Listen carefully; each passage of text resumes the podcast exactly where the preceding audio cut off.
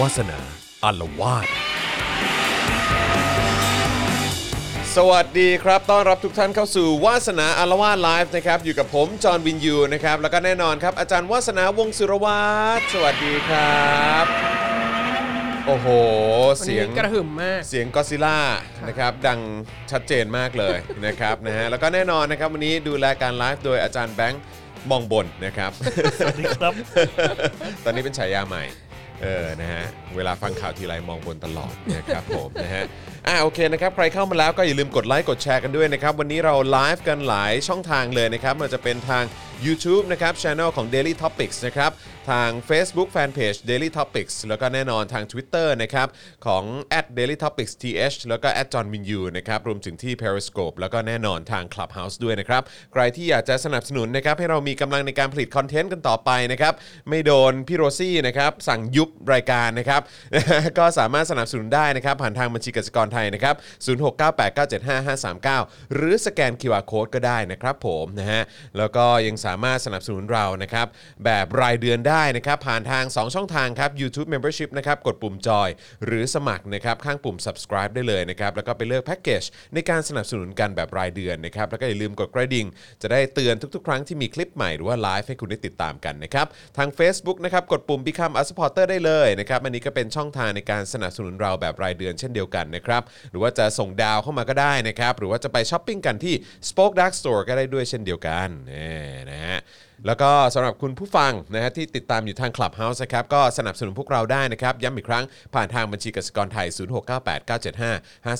หรือสแกน QR Code นะครับและคุณผู้ฟังนะครับที่อุตส่าห์ตื่นขึ้นมาแต่เช้าเลยนะครับนะฮะหรือว่าเออยอมนอนดึกนะครับนะฮะเอ่อในต่างแดนนะครับ ก็สามารถสนับสนุนเราผ่านทาง PayPal ได้ด้วยเหมือนกันนะครับเดี๋ยวอาจารย์แบงค์จะแปะช่องทางในการสนับสนุนผ่าน PayPal ให้ในช่องคอมเมนต์นั่นเองนะครับผมนะฮะคุณจิลลี่เวย์บอกว่าเบิร์นดาวแต่เช้าเลยค่ะอ๋อครับผมนะฮะคุณธินกฤษนะครับบอกว่าสวัสดีครับ พี่จอนแว่นฟ้าอาจารย์วัสนาอืมครับผมสวัสดีนะครับนะฮะเอิ่มคุณสรัญญาสวัสดีนะครับ คุณธัญพัฒน์สวัสดีครับ คุณอุ่นสวัสดีครับ คุณเบลล่านะครับบอกว่าอาจารย์วัสนามาอารวาสแล้วพ่นไฟเลยค่ะ นะฮะเอ่อคุณมูโช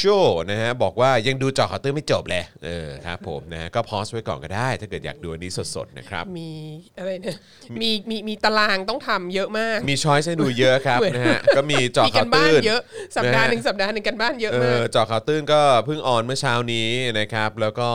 วาสนาอารวาสกำลังไลฟ์อยู่ตอนนี้โค้ชแขกก็กำลังไลฟ์อยู่ตอนนี้ด้วยกับเมนูข้าวคลุกซอส XO อืมนะครับนะก็ใครอยากจะติดตามอะไรนี่ก็สป็อคดักทีวีมีให้คุณติดตามเยอะมาก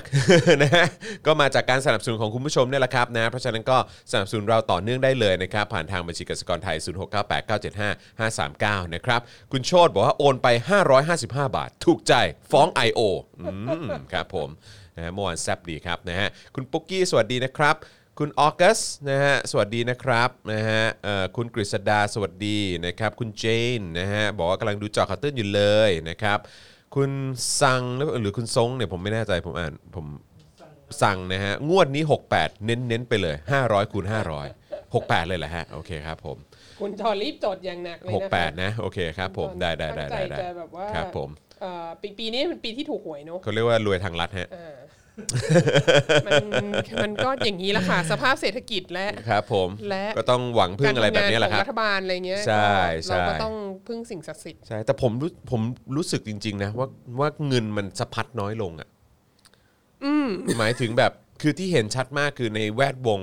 แวดวงการบันเทิง หรือว่าแบบพวกงานอีเวนต์หรือว่าพวกอะไรพวกเนี้ยพวกแวดวงโปรดักชันเนี่ยเงินน้อยลง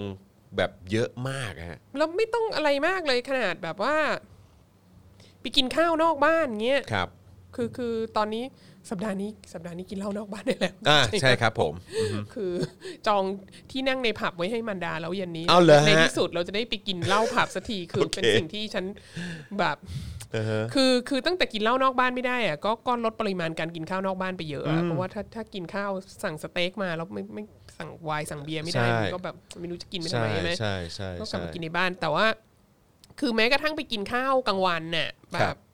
บวันอาทิตย์พาแม่ไปอะไรเงี้ย ครับ เดี๋ยวนี้ก็คือ ก็คือไม่ต้องต่อคิวแล้วอะเออ ในห้างอะ คนมันไม่แน่นขนาดนั้น ใช่ แล้วเนาะ คือมันจะมีอยู่ช่วงหนึ่งก่อนหน้านี้ที่แบบว่า ห้างเนี่ยร้างหมดเลยยกเว้นร้านอาหาร ครับ เออ ก็คือคนเข้าห้างก็กินอาหารอย่างเดียวไม่ซื้อของอะไรเงี้ย แต่ว่าตอนนี้แม้กระทั่งร้านอาหารเนี่ย ครับ ก็ ก็ไม่มีคิวแล้วอะร้านที่เมื่อก่อนโอ้โห ต้องรอ รอคิวกันเป็นแบบชั่วโมงหนึ่งอะไร ค เงี้ รั ย บครับ ตอนนี้ก็คือไปถึงก็เดินเข้าไปได้เลย คนละเรื่องเลยเนาะ ใช่ ใช่ครับผมนะฮะก็เอ่อชัดเจนนะฮะว่ามันกระทบจริงๆนะครับนะเศรษฐกิจนี่น่าเป็นห่วง น่ากลัวมากๆเลยนะครับนะฮะอ่ะสวัสดีคุณชัยมงคลด้วยนะครับ คุณเจสซี่เอ่อนะฮะคุณเจสซี่บอกว่าบริษัทไม่ค่อยมีงาน พี่น้องพ่อแม่เฝ้าคริปโตเฝ้าหุ้นแทนกันหมดเลยค่ะอืมคใช่รับผม ต้องไป ต้องไปหาเงินไปขุดเอาจากที่อื่นข้างน ใช่ อกอะไรเงี้ย เพราะมัน ไม่ ในนี้มันไม่มีแล้วไง เออ จริงๆนะคือแบบว่าเริ่มเริ่มรู้สึกแบบอืมตายแล้วเออครับผมมันที่เขาว่าเผาจริงมันเป็นอย่างนี้เองนะ อ่า อืม ใช่ ครับผมซึ่งจริง ๆ มันเผาจริงมาสักพักหนึ่งแล้วแหละ ใช่ ใช่ครับผมนะฮะมีแต่คนทักเสื้ออาจารย์วัฒนานะครับ ฉันบ้ากาม อ่าเราต้อง บาย ช่วยคำกัปากกา ขาย ขาย เออ เขาเรียกอะไรนะ ผลิตภัณฑ์ของเครือข่ายนะคะ ใช่นะครับก็ไปสั่งกันได้นะครับ ใช่ เดี๋ยว ใช่ เดี๋ยวเดี๋ยวเราอาจจะเดี๋ยวเดี๋ยวเย็นนี้พี่แขกมาเดี๋ยวพี่ เออ แขกคงจะบอกช่องทางในการสั่ง พี่แขกบอกว่าสั่ง ให้ ยังไง ถูก ค่ะ ต้องนะครับนะคุณสุกัญญาบอกว่าสวัสดีอาจารย์วัฒนาและ ค่ะ เอ่อจอห์นพี่แขกกับพี่โรซี่แอบเมาส์ว่า วันนี้อาจารย์วัฒนาอารวาสเออวันวันนี้วัฒนาอารวาสหนัก เลยรีบมาดูเลยค่ะเออนะครับหนักจริงครับนะฮะเพราะว่าเอ่อดีว่าข้างในห้องนี้ไม่มีสัญญาณกันเขาเรียกอะไรเอ่อเตือนเตือนเรื่องควัน ใช่ นะฮะเพราะเดี๋ยวนี้เราจะมาเผารูปกัน เดี๋ยว นะ จะ ค มี รับ การเผารูป ใช่ครับผม เอ่อ เดี๋ยวเราจะ จอม มา เผด็จการ จอมเผด็จการ ลัทธิบูชาตัวบุคคล ถูก ะต้องไทั้หลาย ครับผมนะ ค่ะ วันนี้เราจะมาเผากันแบบสดๆในรายการเลยนะฮะ สามารถเผาได้ม่มี เผาได้ ใจ็ ครับเผาได้ครับ ไม่มีใครจับ เออ ค่ะ เผารูปนี้ได้นะครับ เออ ผมนะฮะพ่อหมอบอกว่าอยากได้เขาบ้า กาม อ๋อเป็นการชี้คนอื่นใช่ไหมฮะ ว่าเขาอ่ะบ้ากาม เออครับ ผมนะฮะเขาเขานี่ใครฮะอืมครับผมนะฮะโอนก่อนเลยค่ะ112 บาทจากมิสซิยาขอบคุณมากนะครับ พ่อหมอแต่พ่อหมอบอกว่าเขาบ้ากามอ่ะมันก็คือชี้ไปได้แค่คนใดคนหนึ่งแค่อีกคนหนึ่งใช่ไหม อืม คนนั้นน่ะบ้ากาม ครับผม แต่ว่าถ้าเราใส่เสื้อฉันบ้ากาม เออ มันก็จะเป็นการบอกให้รู้ให้คนที่บ้ากามคนอื่น ทุกคนทั่วโลกเห็น เออ เราอ่ะ เออ ก็สามารถมาคุยกันได้ ก็คือ ว่าเราบ้ากาม แฮชแท็กเราคือเพื่อนกัน เออเราเพื่อนกันใช่ดังนั้นอันเนี้ยมันมีประสิทธิภาพกว่าเพราะหมอคือเขาบ้ากามมันแค่มันเราก็รู้ว่าเขาบ้ากา เออมใช่ เรารู้ แต่อันนี้คือ เขา เป็น รู้ การ สองคนแต่นี่คือเรา ใช่ แบบ เออประกาศไปเลย เออ หาเพื่อนไง ใช่ เออ ดีไม่ดีเราบอกเขาบ้ากามแล้วเดี๋ยวเขาจะแบบ ครับผม เขาขายดีกว่าเรา ค เลย รับ ผมถูกต้องนะฮะคุณเลิฟออกัสบอกว่าคุณแขกครับ ขอสูตรซอส XO หน่อยครับนะฮะเออเดี๋ยวก่อนนะฮะต้องไปถามไลฟ์นั้นนะฮะ นู่นหายไป แปล แล้ว ว่ามีความเป็นไม่ได้ว่ากำลังเปิดไลฟ์สองอันติดกัน ใช่ นะครับแล้วพิมพ์ผิดแล้วพิมพ์ ค่ะ ผิด พี่ จอ ผิดช่องอันนี้ ใช่ คือ ครับผ นั่ ม นแหละส่งผิดกลุ่มค่ะ เออหรือว่าอาจจะดูไลฟ์อยู่ใน YouTube แล้วเป็นพรีเมียมนะเออแล้วก็เปิด Facebook ไปด้วยหรือเปล่าไม่รู้เหมือนกัน นะ ฮะ อ่าโอเค คุณนรงค์พรบอกว่าอาจารย์วัฒนาจัดเดือดๆเลยนะครับ ผมอึดอัดกับประเทศเอ่อบูชาตัวบุคคล บ้าบอชิบหายประเทศหนึ่งที่อยู่ อยู่ บบ น น เกาะ เกาะ กะลาก ะลา อ่าครับผม กาลานีเซีย ครับผมกะลานีเซียเลยนะครับนะคุณพรสวรรค์บอกว่าคนที่คุณก็รู้ว่าใคร หมายถึงเขาเหรอฮะว่าเขาบ้ากามเหรอฮะ นี่มันเป็นเวอร์ชันแอปเบลหรือเปล่า เออแอปเบลใช่ไหมฮะ เออเขา เขา เขา อะ เขา เขาอะ อ๋อ บ้ากามนะ I ม see ครับผม แต่ถ้าเกิดว่าออกมาจากปากเอ่อคุณคำปากามไม่น่าจะใช่เขา ไม่ อ น่าจะเป็นคำว่า ใช่ครับผม ค่ะ นะฮะอย่าลืมว่าอันนี้เป็นเป็นบวดดิ้งของคำปากา เออ นะครับ ใช่ เออนะฮะ เขาอุอุตส่าห์เป็นฉันบ้ากามก็ดีแล้วไม่เป็นกูบ้ากาม ครับผม อ่ะคุณ anonymous นะฮะบอกว่าเศร้าใจมาก ๆ เลยคุณจรประเทศเราล้าหลังและเน่าเฟะขนาดนี้ตำรวจรุมกระทืบหน่วยแพทย์และผู้ชุมนุมที่ไม่มีอาวุธ และไม่มีการลงโทษด้วยอ่าครับผมนะฮะมันก็จะมันก็จะนิวโลได้ทุกวันนะค เรา รับ ก็แข่งกันไปกับประเทศเพื่อนบ้านไง ถูกต้อง พม่า อืมนะครับนะฮะคือจริง ๆ เราก็เคยนำมาแล้วนะฮะจากการที่เอ่อสังหารประชาชนกลางเมืองเป็นร้อยศพ ใช่ นะครับนะฮะก็ตอนนี้เมียนมาก็ล่าสุดที่อัปเดต กว่าแล้วปะ 60 แล้วใช่ไหมฮะ 68 คือเมื่อวานเนี้ย แล้เออ 50นะฮะแปลว่าวันนี้ขึ้นมาอีกแล้ว 68 แล้วนะครับผมนะฮะก็เอ่อแล้วเอ้ยได้ได้เห็นที่ที่ทางทูต UN เขาโทรไปคุยกับรองประธานาธิบดีหรืออะไรนี้ปะ ของพม่าเหรอ เอออ๋ อ๋อ แล้วที่เขาบอกว่าแบบเราคุ้นเคยกับการ ใช่ ที่มีคนคบอยู่แล้ว ใช่ ก็ตรงดีค่ะ เออโคตรชัดเจนเลย ก็ตรงดี โคตรชัดเจนเลยอะโอ้โหนะฮะเอ่อ แต่ว่าเอาจริง ๆ นะ เรื่องเนี้ยคือมันก็ไม่ได้ มันก็ไม่ได้สิ้นหวังขนาดนั้นหรอก ครับ คือเราคิดว่ามันก็ถูกควรแล้วที่ UN น่ะจะแบบจะทำการบอยคอรตพม่า ครับ แล้วโดยเฉพาะ ธุรกิจต่างชาติอะไรเงี้ย ครับ ต่อไปมันจะต้องมีการ call out ว่าว่าบริษัทไหนบ้างที่ทำทำธุรกิจกับรัฐบาลทหารพม่า เหมือนเหมือนที่มีการ call out ว่าใครใช้ใครใช้ผลิตภัณฑ์จากแรงงานทาสของอุยกูบ้าง แล้วก็แล้วก็พวก H&M อะไรทั้งหลายก็เลยแบบเลิกรับ ครับ ซัพพลายเออร์อันนั้น ครับ อะไรเงี้ย ครับ อมันจะต้องมีการ call out อย่างเงี้ยเพื่อที่จะได้แบบ เพื่อที่จะได้ไม่มีใครกล้าไปทำธุรกิจด้วยใช่ไหมแล้วเอาจริงๆอ่ะพูดแบบหยาบๆเลยนะ ก็คือว่าถ้าถ้าเราเป็นเผด็จการอ่ะแล้วเราแล้วเราไม่รวยแล้วเราไม่สามารถมีคุณภาพชีวิตอันเลิศเลอเพอร์เฟกได้อ่ะ เราจะเป็นเผด็จการไปทำไมวะ อืมอืม เออดังนั้นน่ะเราก็ต้องคิดว่าพวกพวกมนุษย์ที่เป็นเผด็จการทหารพม่าอยู่เขาก็เป็นมนุษย์เหมือนกันใช่ไหม ครับ เขาก็อยากจะมีคุณภาพชีวิตที่แบบโลกที่หนึ่งอะ่ะ ซึ่งเป็นลักษณะโดยทั่วไปมากของของประเทศเผด็จการแบบนี้อะก็คืออโอ้โห คุณภาพชีวิตประชาชนนี่โลกที่ 8 อ่ะ ครั แต่ บ ว่าแต่ว่าไอตัวผู้เผด็จการน่ะคนที่อยู่ในรัฐบาลอะไรทั้งหลายอะ ชีวิตดีมาก จริงๆแถวๆนี้ก็คล้ายๆกันแหละ ก็คือว่าแบบโอ้โห ส่งลูกเรียนไอวี่ลีก แล้วก็แบบว่ามีบ้านพักตักอากาศอยู่ตรงนั้นตรงนี้ทั่วโลกอะไรเงี้ยแล้วก็ไปช้อปปิ้งแบบเออของแบรนด์เนมอะไรทีหนึ่งเป็นแบบ 40 60 ล้านอะไรเงี้ย ซึ่ง ถ้าไม่มีใครให้วีซ่า ถ้าไม่มีใครให้ไปจับจ่ายใช้สอยเหล่านี้ ถ้าไม่มีใครมาทำธุรกิจด้วย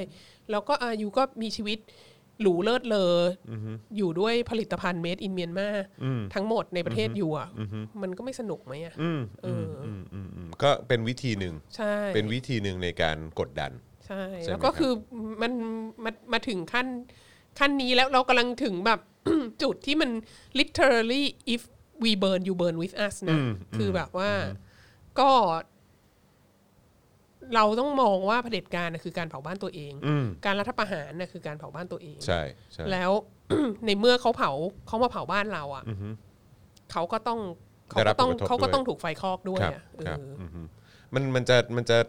เอ่อโหดมากขึ้นไหมถ้าเกิดว่าเหมือนแบบมีการเขาเรียกว่าอะไรเหมือนแบบคล้ายๆแบนหรือว่ามีการกดดันไปถึง หรือว่ามีการเนรเทศลูกหลานเผด็จการ หรือว่าแบบนั้นมันจะไป การเนรเทศมันทำลำบากไง เออ ในโลกสมัยนี้อะ อือฮะ เพราะว่ามันแบบ คือแค่แค่ มี คน เรื่องของสิทธิมนุษยชนเข้ามาด้วยอะไรแบบ ไม่ เนี้ยะ แค่ หรือ คน ว่า ไม่ได้ถูกเนรเทศอ่ะคนที่เป็นผู้ลี้ภัยอะไรพยายามออกนอกประเทศมันก็หาวีซ่าหาอะไรเพราะเพราะทุกดินแดนมันก็ถูกจับจองไว้หมดแล้วใช่ไหม อ่าอ่า แล้วถ้าเราจะเนรเทศคนจากประเทศเราเราจะเนรเทศไปประเทศไหนอะเอออยกเว้นไปแบบ ไปปิดเกาะเตาเตาลูเตาเหมือนเดิมไม่ต้องเกาะอะไรอย่างเงี้ย ไม่ไม่ไม่คือคือหมายถึงว่าอ่ะสมมติว่า อย่าง เผด็จการพม่าแบบส่งลูกไปอยู่อเมริกาอะไรเงี้ยเออแบบเนี้ยคือแล้วเราถ้าเกิดว่าอยากจะแสดงการกดดันอะไรแบบนี้มันหรือความบาดเนี่ยเราสามารถเออคือเขาเขาสามารถทำแบบนั้นได้ไหมอะ เออ ในความเห็นอาจารย์อืมหรือว่ามันมันจะไปคาบเกี่ยวกับแบบเรื่องของเรื่องของสิทธิส่วนบุคคลหรืออะไรแบบนี้หรือเปล่า เราว่าก็ต้อง ก็ต้องประกาศนะ ว่ามีมหาวิทยาลัยไหนบ้างที่ที่รับเงินเผด็จการพม่า อ่าเออ เออ เออเออ ก็ต้องก็ต้องให้รู้อ่ะ สมัยก่อนนู้นก็มีแบบ LSE นะคะ มหาลัยอันหรูหราไฮโซอยู่ที่ลอนดอนเนี่ยลอนดอนสกู o อ e c o n o m i c s อะ ครับ ได้เงินบริจาคแบบมหาศาลมากจากเอ่อมูมาร์กัดดาฟีเราก็เข้าใจว่าแบบลูกกัดดาฟีก็ไปเรียนหรืออะไรเงี้ย ครับครับ แล้วก็ แล้วก็มีคนแฉว่าเนี่ย LSE รับเงินกัดดาฟีอะไรเงี้ยก็ก็ก็ก็เป็นสแกนเดลขึ้ โอ้ นมา ตายแล้ว เออ ก็กลายเป็นเรื่องเป็นราวใหญ่โต ใช่ LSE ก็ต้องแบบมาแก้ตัวโน้นนี้นั้น แล้วก็ต้องก็ท้ายที่สุดเข้าใจว่าก็เลิกรับไปนะเออ โอเค ดังนั้นก็คือก็ก็ไม่เป็นไรก็ ก็เธอจะรับ เธอจะรับลูกเผด็จการไปเรียนก็ได้ ก็ก็ แต่ว่า ก็แค่ ก็จะ ให้รู้ไว้ ก็จะประกาศให้โลกนี้รู้ว่า เธอรับลูกเผด็จการไปอ่ะ อ่า เออ มันก็เป็น negative publicity ไหมอะเออ เออจริงจริง แล้วถ้าบอกว่าแบบ อย่าเหมารวมเขาก็มีสิทธิมนุษยชนของเขาไหมที่เขาจะเรียนโน้นนี้นั้น แต่ว่าแม่งเอาเงินอะไรไปเรียนวะ เออใช่ใช่ใช่ใช่ใช่ใช่ เอาเงินที่ไหนไปจ่ายค่าเทอมลูกอ่ะ แล้วก็อยู่อาศัยมีชีวิตหรูหราอยู่ในประเทศโลกที่หนึ่งเนี่ย เอาเงินจากไหนไปวะ เอออ เอ๊ะอือฮึ สนุกสนานครับนะฮะแล้วก็น่าติดตามว่าจะเป็นอย่างไรกันต่อไปนะครับเอ่อ คุณพีรวันบอกว่าอยากสมัครเป็นแฟนรายการนี้สมัครได้ที่ไหนคะอ่าก็สนับสนุนแบบรายเดือนได้นะครับ ผ่านทางเอ่อ YouTube Membership นั่นเองนะครับนะหรือว่าจะเป็นทาง Facebook Supporter ก็ได้ด้วยเช่นเดียวกันนะครับ คุณเทอร์โบล่าบอกว่าชาวโลกจะทำอะไรมากกว่านี้ได้บ้างไหม เรื่องพม่า คนตายทุกวันทุกวันมันเกินไปมากอืมครับผมแต่ประเทศไทย ก็กับจีนก็พร้อมอ้าแขนให้เขามาเที่ยวจับจ่ายใช้สอยนะครับนะคุณสิงห์ทองบอกมา ใช่ นะครับ แต่ว่า แต่เราก็ไม่รู้นะ คือหมายถึงว่า ถ้าพม่ามันจะกลายเป็นจุดบอร์ด หรือพม่ามันจะกลายเป็นจุดที่แบบทำให้ไอ้ BRI Belt and Road Initiative ของจีนมันพังอะ่ะคือถ้าท่าเรือพม่าจะใช้ไม่ได้ ถ้าจะถ้าทุกคนจะไม่ค้าขายกับพม่า พม่ามันก็จะไม่ค่อยมีประโยชน์ กับจีน ต่อโครงสร้าง BRI ของจีนนะครับ เราก็ไม่รู้ว่าจีนจะอ้าขาพออาปีกมากขนาดไหน อืมถูกต้องถูก เพราะว่า ต้อง มันมันเริ่มจะเป็นมันเริ่มเป็นสัญญาณแล้วนะ วันนี้เราอาจจะเห็นที่ที่คิดว่าคนแรกที่แชร์คือเฮียหงวนมั้งที่แบบรัฐมนตรีต่างประเทศอาเซียนสี่ประเทศออกมาประนามพม่า ครับ ซึ่งสี่ประเทศก็คาดเดาได้มากเลยก็คือพวกประเทศเกาะอะ ครับ เอ่อฟิลิปปินส์มาเลเซีย อินโดนีเซีย สิงคโปร์ ครับ แม้กระทั่งสิงคโปร์ก็ยังออกมา ขนาดสิงคโปร์ยังมาพูด ป เนอะระนามเลย เอ อะ อ เออ แล้วตัวปะตัวเอ่อนายกรัฐมนตรีของเขาใช่ไหมหลี ครับ เซียนหลงก็ ครับ ก็ก็ออกมาประนามแรงกว่าอีกอ่ะซึ่งมหัศจรรย์โอ้โหเดี๋ยวนี้หลีเซียนหลงก็เป็นประธานประชา เหวอธิปไต เลย ยเป็นแล้วนะคะอะไร เวอ เงี้ย ร์เลยค่ะ คื เ อคือมันก็ทำให้เห็นว่าอาเซียนอ่ะมันแบ่งมันแบ่งครึ่งจริง ๆ อืมอืม แล้วเราพวกประเทศในอาเซียนที่แบบว่าที่ไม่พูดอะไร หรือแบบที่ให้กำลังใจหรืออะไรเงี้ย มันก็เป็นประเทศในอาเซียนที่แบบ เอาจริงๆก็ขาลงอะ่ะ ครับ ยกเว้นเวียดนามนะ แต่เวียดนามนี่ก็ก็เวียดนามก็มีอิชูกับจีนนะไม่ใช่ไม่มีนะเอออดังนั้นแต่ว่าประเทศที่เหมือนแบบ เออมีมีเราเราแชร์เราแชร์ไอ้โพสต์อันเนี้ยของของเฮียหงวนใช่ไหมแล้วก็มีคนมาคอมเมนต์บอกว่า บอกว่าแบ่งเป็นอาเซียนของจีนกับอาเซียนเฉยๆได้ไหมครับอะไรเงี้ยซึ่งเราก็รู้สึกว่า เออใช่อาเซียนของจีนกับอาเซียนเฉยๆอะไรเงี้ยและไออาเซียนของจีนเนี่ย มันก็มันก็บอดไปเรื่อยๆนะคือหมายถึงว่า คือหมายถึงว่าก็โอ้โหทำการค้ากับจีนแบบ จีนมาลงทุนโน้นนี้นั้นมีความสัมพันธ์ใกล้ชิดกับจีนมากขึ้นทุกทีซื้ออาวุธซื้อเรือดำน้ำ whatever อะ ครับ แต่ว่าความสัมพันธ์กับคนอื่นๆเนี่ยมันก็น้อยลงน้อยลง มันจะแย่ลง น้อยลง อืม แย่ลงอะไรเงี้ย ครับ ซึ่งก็ เราคิดว่า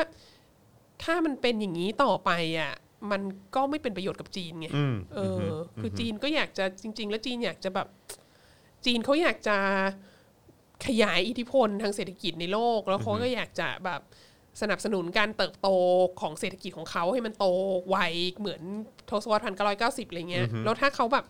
ถ้าเขามีแต่เพื่อนที่แบบไม่มีใครคบอ่ะ อืม มันก็ ต่อยอดอะไร แห ไม่ได้ เอ เอ อ อมันต่อยอดอะไรไม่ได้ เขาก็เขาก็ต้องคิดนิดนึงนะ คือ ว่า มันก็ไม่ได้เป็นประโยชน์กับเขาในในเชิงในเชิงธุรกิจหรือว่า คือ ในเชิง ตอน เศร เนี้ ษ ย ฐกิจ อีประเทศอาเซียนของจีนพวกเนี้ยมีไว้ให้ให้จีนโยนขี้ให้อ่ะ เออ เออ เช่นแบบ อุ๊ย ได้ข่าวว่าต้นตอของไวรัสโควิด -19 อาจจะมาจากตลาดสัตว์เลี้ยงที่จตุจตุจักรก็ได้นะคะ อืมอืม ซึ่ง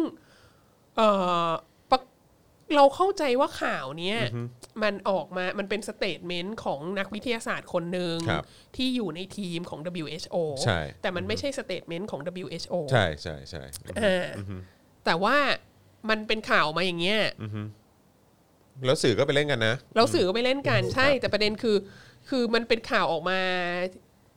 ขนาดเนี้ยอย่างน้อยอะรัฐบาลไทยก็ควรจะต้องแบบตอบโต้อะไรบ้างไหม อืม คือมันควรจะต้องออกมาพูดว่า ไม่ใช่ไม่จริงไม่มีทางมาจากเราแน่นอน เพราะว่าตลาดสัตว์เลี้ยงที่จตุจักรของเราอ่ะเราซื้อไปเลี้ยงเราไม่ได้ซื้อไปกินอะไร เออ เงี้ย เออเออ เอออะไรอย่างนี้เป็นต้นไม่รู้นะหรือใช้ถ้อยคำให้มันแบบ ให้มันเป็นทางการอะไรกว่านี้หน่อยอะไรเงี้ย แต่ก็ไม่ไม่มีเนาะ ก็เห็นเห็นมีออกมาแต่ว่าก็เป็นแบบตัวเล็กตัวน้อยอ่ะ เออ คือมันมันมันไม่ได้ดูเหมือนเป็นสเตทเมนต์อย่างเป็นทางการ เอ ของ อ รัฐอะไรอย่าง ทำ เงี้ย ไม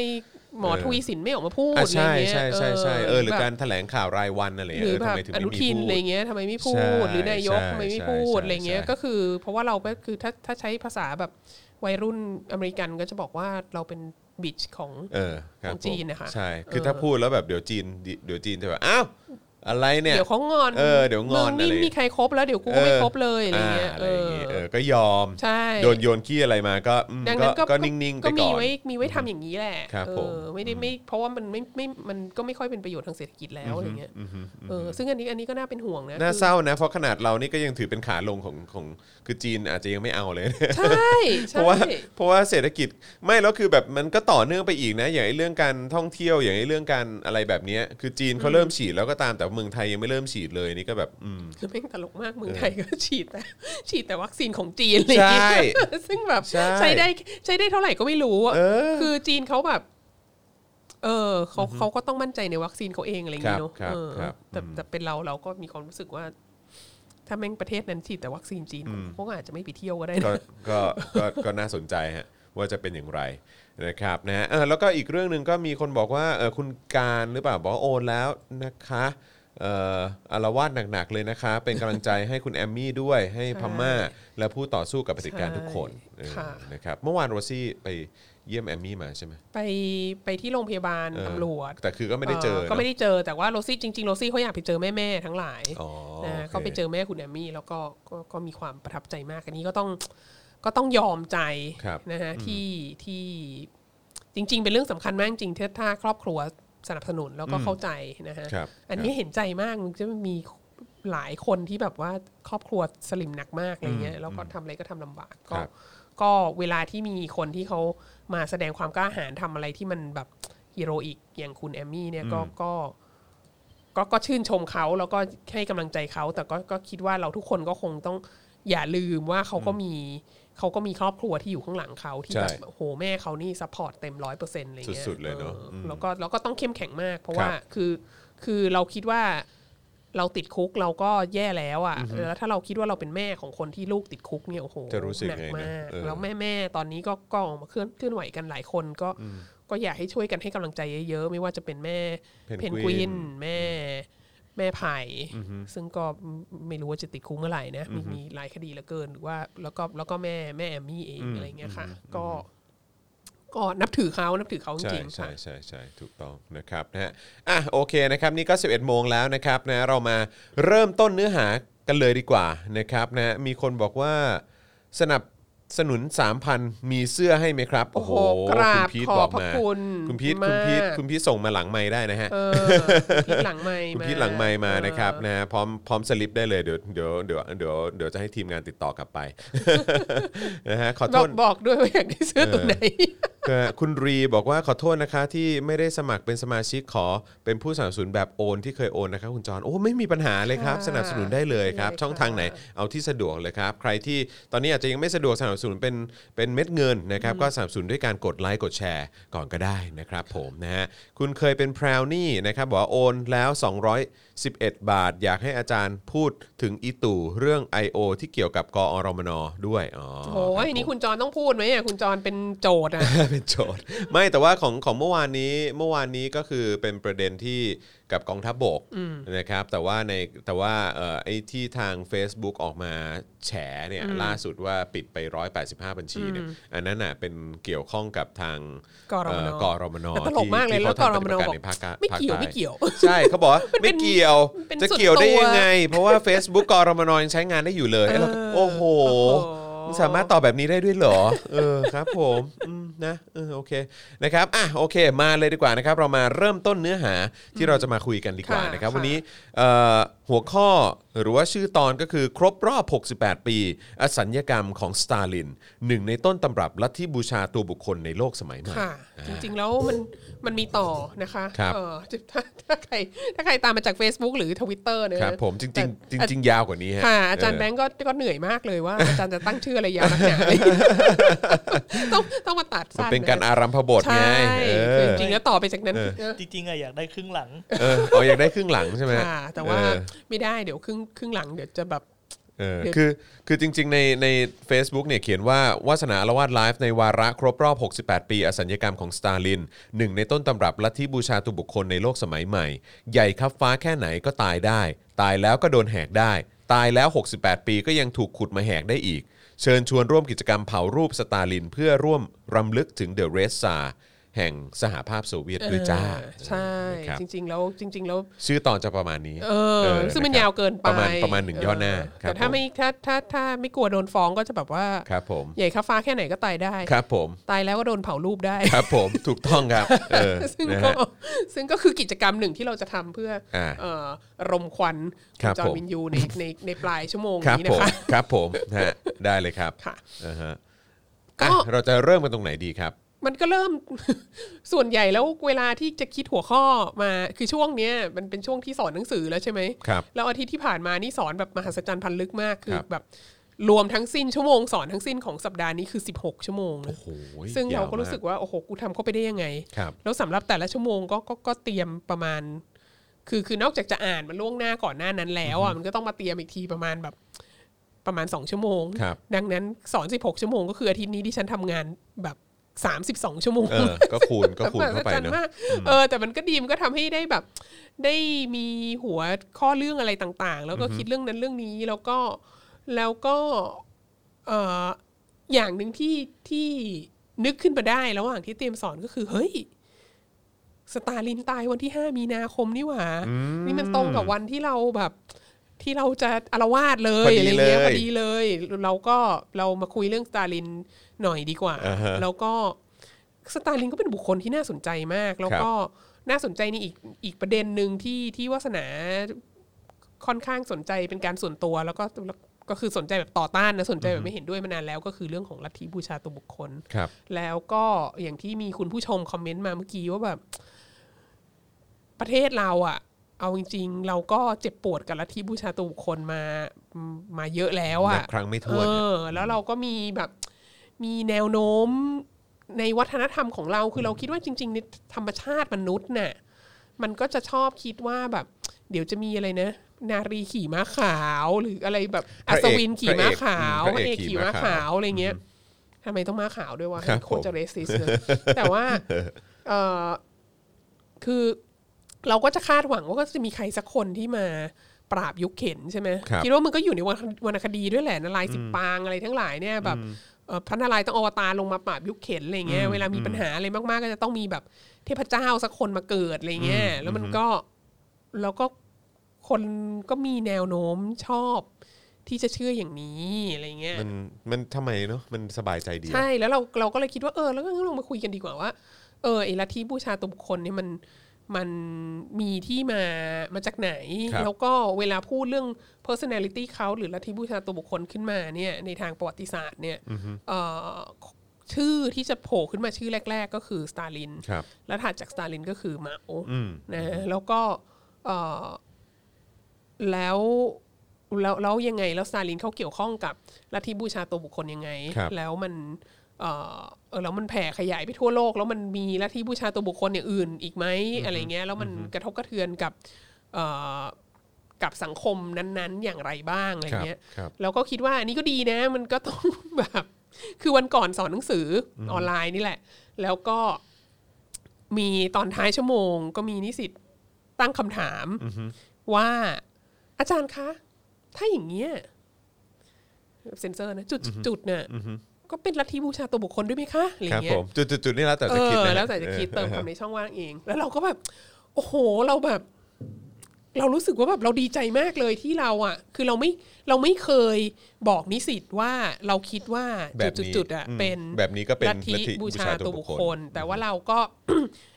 พูดให้เขาฟังอธิบายให้เขาฟังว่าลัทธิบูชาตัวบุคคลเป็นงี้ เออ ๆนี้นะ อันไหนอัน เอ่ออั อันไหนอันไหนมันเข้าเกณฑ์ คือแบบ ว่าเออ ก็แล้วแต่คุณ สตาลินเนี่ยเป็นงี้งี้ เออ งี้แล้วเหมาก็เอาตามสตาลิน แล้วเหมาก็เป็นงี้งี้งี้นะแล้วแบบคนมันก็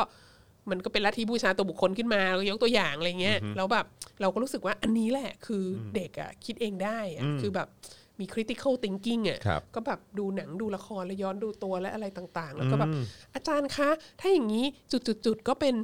ลัทธิบูชาตัวบุคคลด้วยไหมคะอะไรอย่างเงี้ยศาสนาก็แบบโอ้โหอันนี้มันสุดยอดจริง แล้วเราก็คิดว่าแบบ อืม เออ ทุกคนน่ะควรจะมี critical thinking แล้วก็คิดได้ว่า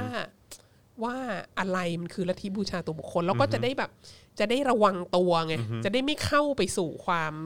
ลัทธิบูชาตัวบุคคลนั้นน่ะ จะได้มีมีสติอยู่ตลอดเวลา ใช่เพราะว่าเพราะว่าคนเรามันมีแนวโน้มที่จะไปทางนั้นจริง ๆ ทั้งทั้งความเชื่อทางศาสนาทั้ง แบบความเอ่อป๊อปกระแสป๊อปอะไรต่าง ๆอะไรเงี้ยความติ่งความอะไรเงี้ยมันก็มันก็มีความใกล้เคียงเข้าไปกับลัทธิบูชาตัวบุคคลเนี่ยแล้วถ้าถ้าคนที่ป๊อปปูล่ามาก ๆ แล้วเข้ามาอยู่ในวงการเมือง แล้วมีอำนาจในการนำเสนออะไรเงี้ยก็ก็ก็ก็อาจจะหลุดเข้าไปในในลัทธิบูชาตัวบุคคลได้ง่ายอะไรเงี้ยก็เลยคิดว่าเออเออเรามานั่งเรามาคุยกันดีกว่า แล้วก็พอดีมันก็มีประเด็นเรื่อง เรื่องการเผารูปอะไรอย่างนี้ใช่ไหม ซึ่งแบบอย่างแรกที่เรานึกถึงอะประเด็นเผารูปอะก็คือมันมีเรื่อง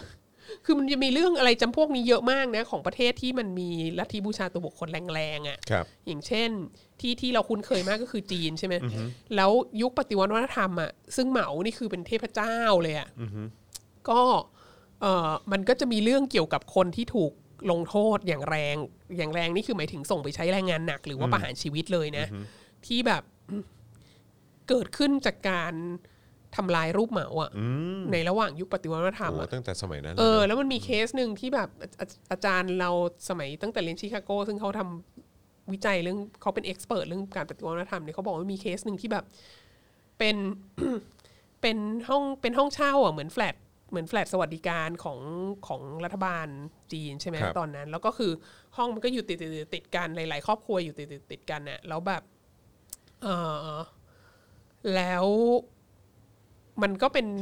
ห้องเช่าราคาถูกอะผนังมันก็บางมากใช่ไหมผนังมันก็เป็นแค่ไม้หรืออะไรเงี้ย แล้วก็อีห้องหนึ่งอะก็จะตอกตอกตะปูเพื่อแขวนรูป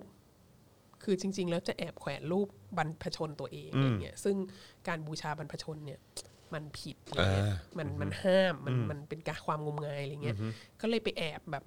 ตอกไว้ตรงตรงข้างในคลอเซ็ตอะในในตู้เสื้อผ้า อ๋อในตู้เสื้อผ้าด้วย เออ โอ้โหตาย แต่ ละ ทีนี้เวลาตอกไปแล้วอะตะปูมันก็ทะลุไปอีกฝั่งหนึ่งอะแล้วมันซวยมากคืออีกฝั่งหนึ่งตรงที่ตะตุตะปูทะลุไปอะมันเป็นรูปเหมาโปสเตอร์เหมาที่เขาแปะผนังไว้ ว้ายตายแล้ว แล้วมันก็เลยมีแบบว่า ตะปูมันก็ทะลุ หาง โผล่ ตะ ออก ปู มา ทะลุออกมาตรงแบบ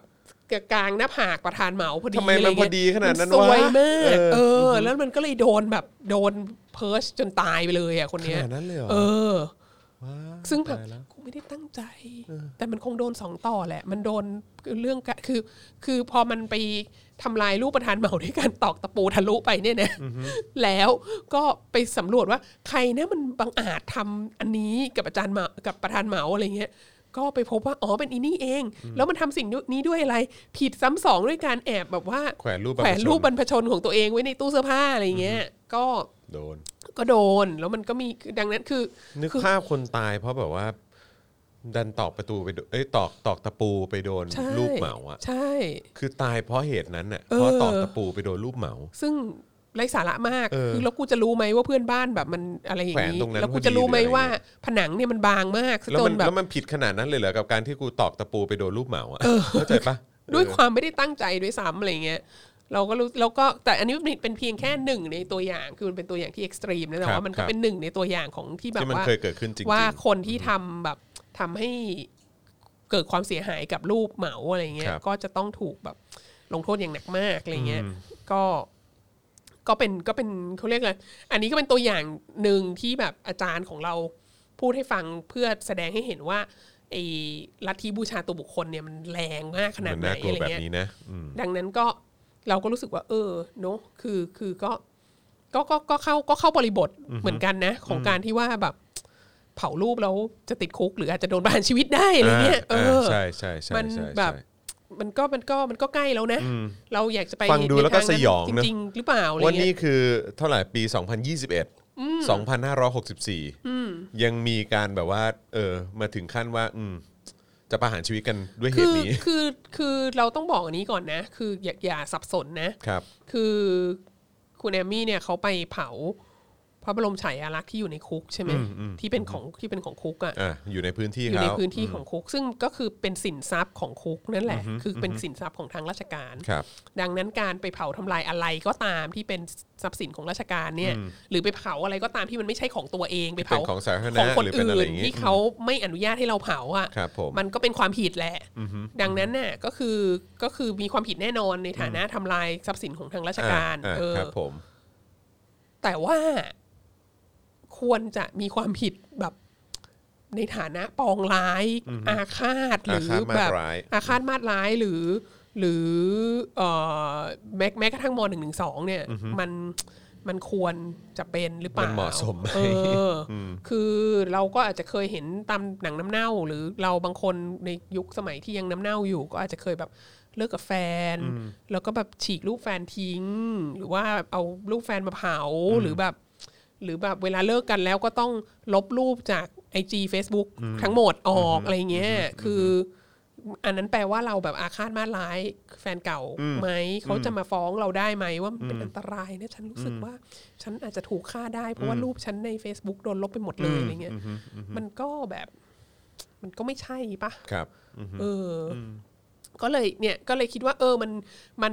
พอดีจังหวะเวลาที่เราที่เราน่าจะมันนั่งคุยกันว่า ครับ เออไอ้ลัทธิบูชาตัวบุคคลนี่มันเป็นยังไง แล้วเผื่อจะได้เผื่อจะได้ช่วยช่วยๆกัน ครับ ค่ะก็โอเค เริ่มเริ่มตรงเริ่มตรงไหนดีเออเริ่มตรงที่ว่า มันมีในวัฒนธรรมอารยธรรมของมนุษย์เนี่ย มันมีความอย่างที่บอกอะความชอบสถาปนามนุษย์ขึ้นเป็นขึ้นเป็นพระเจ้าหรืออะไรเงี้ยชอบบูชากันเองมานานแล้วแหละ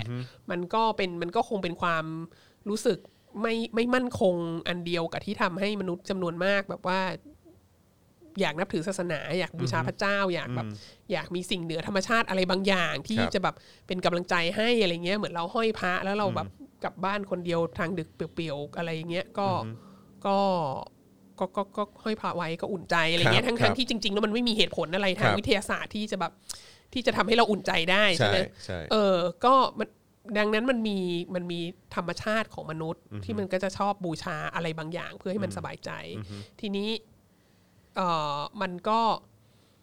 มันก็นำไปสู่การที่สมมติมนุษย์ หรือคนที่เรารู้จักแล้วเราชื่นชม แล้วเราชอบเขามากๆ แล้วเขาตาย แล้วเราก็ยังชอบเขาอยู่ แล้วเราก็ยังอยากรู้สึกว่าเขาก็ยังอยู่ยังอยากจดจำเขาอะไรเงี้ย มันก็จะมีการเริ่มมีการบูชาคนที่ คนที่ตายไปแล้วอะไรอย่างนี้ใช่ไหมเป็นเป็นเป็นพระเจ้าอะไรเงี้ยมีลัทธิบูชาคนนั้นคนนี้ซึ่งเราก็เห็นทั่วไปเอ่อโลกตะวันตกก็มีโลกตะวันออกก็มีประเทศไทย เราก็มีพวกสารอะไรต่างๆพุ่มพวงดวงจันทร์อะไรเงี้ยเออ หรือว่าแม้กระทั่งลัทธิเสด็จพ่อรอห้าอย่างเงี้ย อ่าอ่า ก็คือแบบเออก็ก็ก็กลายเป็นลัทธิที่คนบูชาเป็น ครับ เป็นเทพขึ้นมาใช่ไหม ครับ ของคนที่ตายไปแล้วเออแล้วอันเนี้ยพอ พอไปต่อไปสักพักหนึ่งมันก็จะมีคนโดยเฉพาะที่เป็นผู้นำทางการเมืองเออหรือว่าผู้นำทางศาสนา หรือผู้ผู้นำชุมชนอะไรบางอย่างเซเลบริตี้อะไรบางอย่างที่มันดังมากมากมากมากแล้วก็คนก็แบบป๊อปปูล่ามากคนก็รักมาก แล้วก็สถาปนาให้เป็นเทพในขณะที่ยังมีชีวิตอยู่เอ่ออันเนี้ยก็ก็มันก็จะมีผลที่ต่างกันไปเอ่อ คือคือเขาเรียกอะไรอันเนี้ยมันยังอาจจะไม่ใช่ลัทธิบูชาตัวบุคคลนะ ครับ เพราะว่าการที่สถาการที่เชื่อว่าคนนี้เป็นเทพอะแล้วก็สถาปนาคนนี้ขึ้นเป็นเทพเลยเนี่ยเอ่อมันมันเป็นความเชื่อเขาเรียกอะไรมันเป็นความเชื่อเหนือธรรมชาติ มันเป็นความเชื่อทางจิตวิญญาณ มันเป็นความเชื่อที่เอ่ออาจจะผูกโยงกับโลกสมัยใหม่ลำบาก หรือมันเป็นความเชื่อส่วนบุคคลหรืออะไรเงี้ย ดังนั้นน่ะในในโลกสมัยใหม่ที่ที่มันมี กฎหมายมันมีโครงสร้างสังคม มันมีการต้องแบบพิสูจน์ความผิดความถูกอะไรกันอย่างเงี้ยเอออย่างอย่างเป็นเรื่องเป็นราวตามแบบวิทยาศาสตร์สมัยใหม่มากๆอ่ะก็ไอลักษณะของการบอกว่าคนนี้เป็นเทพอ่ะมันก็อาจจะยังไม่สามารถเข้ามามีอิทธิพลในสังคมได้มากเท่าไหร่อะไรเงี้ย ครับ ก็อาจจะแบบถ้าถ้านึกถึงประเทศเรามีอะไรคล้ายๆอย่างนี้บ้างก็มีพวก เอ่อพระเกจิอาจารย์เนี่ยที่แบบที่แบบคนก็บอกโอ้โหคนนี้เป็นแบบ พระอริยบุคคล พระอรหันต์อะไรเงี้ยซุบซิบกันไปมา แล้วก็แบบโอ้โหคนก็ก็มีความมีความป๊อปปูล่าหนักมากอะไรเงี้ยเอ่อแต่ก็คือก็ต้องอยู่ในขอบของความเป็นพระเกเกจิอาจารย์ ครับ ที่ที่ฮิตมากหรือว่าของของในในต่างประเทศเราก็จะเห็นโดยมากจะเป็นผู้นำทางจิตวิญญาณน่ะที่จะเป็นลักษณะแบบนี้ แล้ว ครับ คนก็เชื่อว่า เออเขาเป็นเทพเขาเป็นอะไรเงี้ยเอ่อทีนี้ลัทธิบูชาตัวบุคคลเนี่ยมันมันจะเริ่มมาตรงไหนเอ่อมันน่าสนใจที่ว่าเคสที่แบบเคสอันดับหนึ่งที่คนจะยกว่าเป็นลัทธิบูชาตัวบุคคลอันแรกเลยเนี่ย ก็ก็จะเป็นสตาลินนี่แหละ ครับ เออแล้วก็เบอร์สองต่อจากสตาลินก็จะเป็นเหมา เพราะว่าเหมาก็ทำตามสตาลิน ครับ ใช้ นะฮะ โมเดลเดียวกัน อ่าใช้โมเดลเดียวกัน ซึ่งสองอันเนี้ยมันน่าสนใจเพราะว่าอะไรมันน่าสนใจเพราะว่ามันเป็นประเทศคอมมิวนิสต์ทั้งคู่ อืม คือ คือเป็นคอมมิวนิสต์คนละอย่างกันนะ แบบเป็ คน รับ เหมาอีสต์กับเป็นสตาลินนิสต์เนี่ยมันก็มันก็ not exactly the same แต่ว่าประเด็นมันก็มีความคล้ายคลึงกันหลายอย่างว่าเอ่ออย่างเช่นว่ามันไม่ไม่เอาศาสนาเอ่อสตาลินก็บอกว่าตัวเองเป็นเอเทียสเหมาก็บอกว่าตัวเองเป็นเอเทียสอะไรเงี้ยเอ่อต่อต้านศาสนา ครับ แล้วก็เอ่อเป็นสมาทานความเอ่อเป็นสมัยใหม่เออคือ คือแบบพอเป็นพอบอกว่าตัวเองเป็นคอมมิวนิสต์ใช่ไหมก็ต้องมีความแบบวัตถุนิยมใช่ไหมก็ต้องแบบไม่คือไม่เชื่อในศาสนา เพราะไม่งมงาย บอกว่าศาสนาเป็นสิ่งงมงายใช่ไหมดังนั้นก็คือเชื่อในความเป็นสมัยใหม่ เชื่อในวิทยาศาสตร์เชื่อในอะไรต่างๆเอ่อเหมือนกันซึ่งเอ่อสองอันเนี้ยมันก็ไอลักษณะสองอันเนี้ยมันก็เลยมหัศจรรย์ว่า เออ เป็นสังคมที่หนึ่งไม่เชื่อในศาสนาสองเอ่อ บอกว่าเชื่อในวิทยาศาสตร์เนี่ยแต่ว่าแต่ว่าเกิดลัทธิบูชาตัวบุคคลขึ้นมาได้ มันดูย้อนแย้ง เออ ไง มันดู ไรู้ะ ย้อนแย้ง เอ มา อ ก แล้วก็แล้วก็คือคือเหมาตอนท้ายๆนี่คือเป็นเทพเลยอ่ะแบบถ้าไปดูโปสเตอร์ยุคปฏิวัติวัฒนธรรมก็คือจะเป็นแบบ แล้วก็มีเพลงแบบว่าประธานเหมาเป็นเป็นดวงตะวันที่แดงที่สุดบนฟากฟ้าของเราอะไรเงี้ยหรือแบบอะไรนะความรักของพ่อกับแม่ ก็ยังไม่ยิ่งใหญ่เท่าความรักของประธานเหมาอะไรเงี้ยเอออคือมันแบบโอ้โหมันใช้นาราทีฟที่แบบทำให้รู้สึกว่าเหมาเป็นพระเจ้าไปแล้ว ขน เนี่ย ลุกเลย เออแล้วแล้วสตาลินก็สตาลินก็ออกแนวคล้ายๆกันนะฮะสตาลินในตอนท้ายของชีวิตก็เป็นแบบ the red tsar อะไรเงี้ยเป็นแบบพระเจ้าซาร์สีแดงอะไรเงี้ยซึ่งตลกมากเพราะว่าคุณเป็นคอมมิวนิสต์นะคุณคุณต้องล้มเจ้าสิ นั่นน่ะสิเออ ทำไมคุณถึงสถาปนาตัวเอง มันโคตรย้อนเป็น the แย้งเลย red อะ the red tsar อะไรเงี้ยเออเขาก็อธิบายว่าการเกิดขึ้นของลัทธิบูชาตัวบุคคลเนี่ยคือมันไม่ได้ มันไม่ใช่บอกประชาชนทั่วไปว่าสตาลินเป็นเทพ หรือเหมาเป็นเทพ แต่มันคือบูชาที่ความเป็นสตาลินและความเป็นเหมาว่าเขาเป็นว่าเขาเป็นคนที่แบบ โอ้โห เป็นมหาบุรุษ เอออเป็นมหาบุรุษจริง ๆ แล้วก็ที่สำคัญคือมันใช้เขาใช้คำว่า social engineering มันใช้การแบบวิศวกรรมทางสังคมอะ ครับ ในการเผยแพร่โฆษณาชวนเชื่อ ครับ ที่ทำให้ทำให้เกิดลัทธิบูชาตัวบุคคลเหล่านี้ขึ้นมาอะไรเงี้ยดังนั้นเนี่ยไอโฆษณาชวนเชื่อต่างๆ ที่แบบเชิญชวนให้ประชาชนคือมันเป็นโครงสร้างของรัฐบาลเลยนะมันจะเกิดขึ้นมาเมื่อคนพวกนี้เข้ามามีอิทธิพลในรัฐบาลสูงมาก เป็นผู้นำพักเป็นประธานาธิบดีเป็นอะไรเงี้ยแล้วก็ใช้โครงสร้างของรัฐบาลน่ะในการเผยแพร่ไอ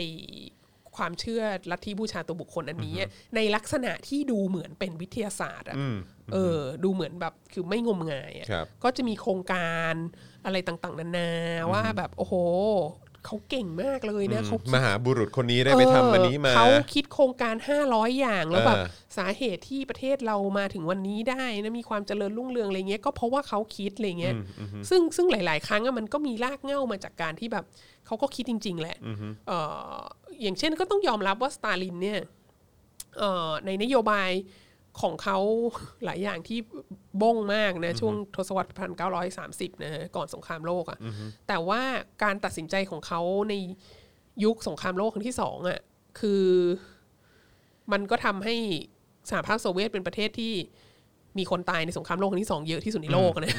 ก็ตายเยอะมาก 20 ประมาณ 20 ล้านคนนะแต่ว่าการตัดสินใจนั้นน่ะก็ทำให้สหภาพโซเวียตได้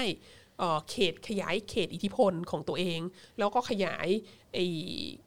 อุดมการณ์คอมมิวนิสต์เนี่ยไปสู่ยุโรปตะวันออก ทั้งหมด แล้วก็เอเชียตะวันออกก็เข้ามาแล้วก็มีอิทธิพลเหนือจีน แล้วก็สตาลินก็เป็นคนที่สตาลินเนี่ยเป็นคนที่เสนอให้เอ่อ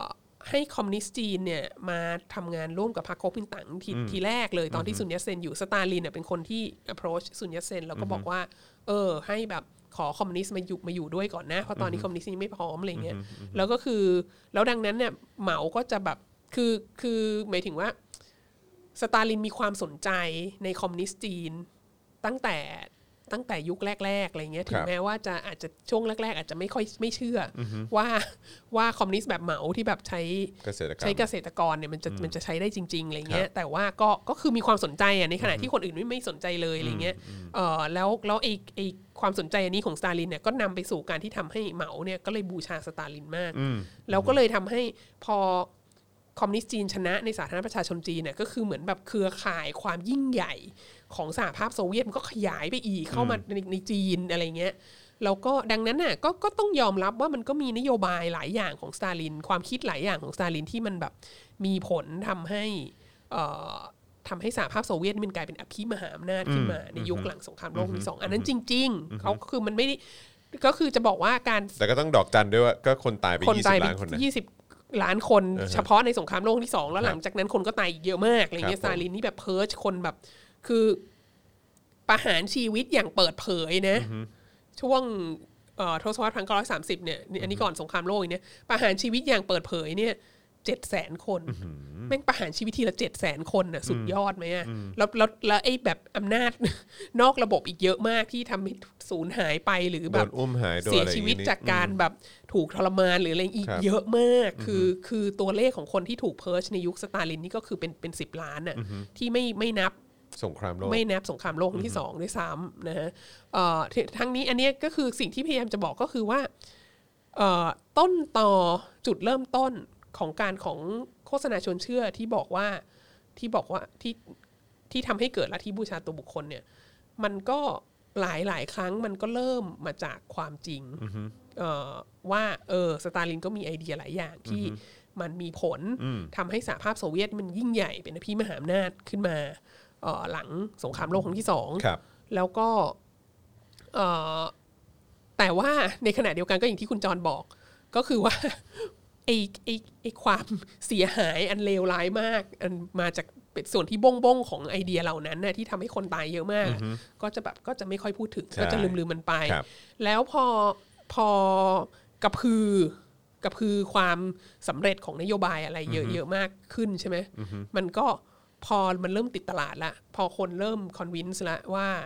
เออสตาลินมันเก่งจริงอะไรเงี้ย มันก็จะมีมันก็จะมีต่อยอดไปอีก ทีนี้อะอะไรก็ตามที่มันดูว่าเป็นประโยชน์ต่อชาติบ้านเมืองอ่ะก็จะเหมาว่าสตาลินเป็นคนคิดหมดแล้วก็จะมีคือแบบ โดยอัตโนมัติ โดยอัตโนมัติหรือเรื่อง ใช่ เรื่องอะไรที่แบบ โอ้โห มันดีจริง ๆ เลย อันนี้มันแก้ปัญหาได้อะคือก็ก็ไม่ต้องลงไปค้นดูแล้วว่าใครมันเป็นคนต้นคิด หรือใครเป็นคนเริ่มทำอันนี้อะก็บอกว่า เออเนี่ยสตาลินก็ต้องคิดแน่ๆเลย เพราะว่าเพราะว่ามันดีแล้วก็เลยมันก็เลยจะมีส่วนที่มันเป็นนาราทีฟต่อขึ้นมาเยอะๆแล้วมันก็คือ แล้วไปถึงณจุดหนึ่งอ่ะก็คือก็คือไม่ว่าจะอะไรก็ตามก็ยกให้เป็น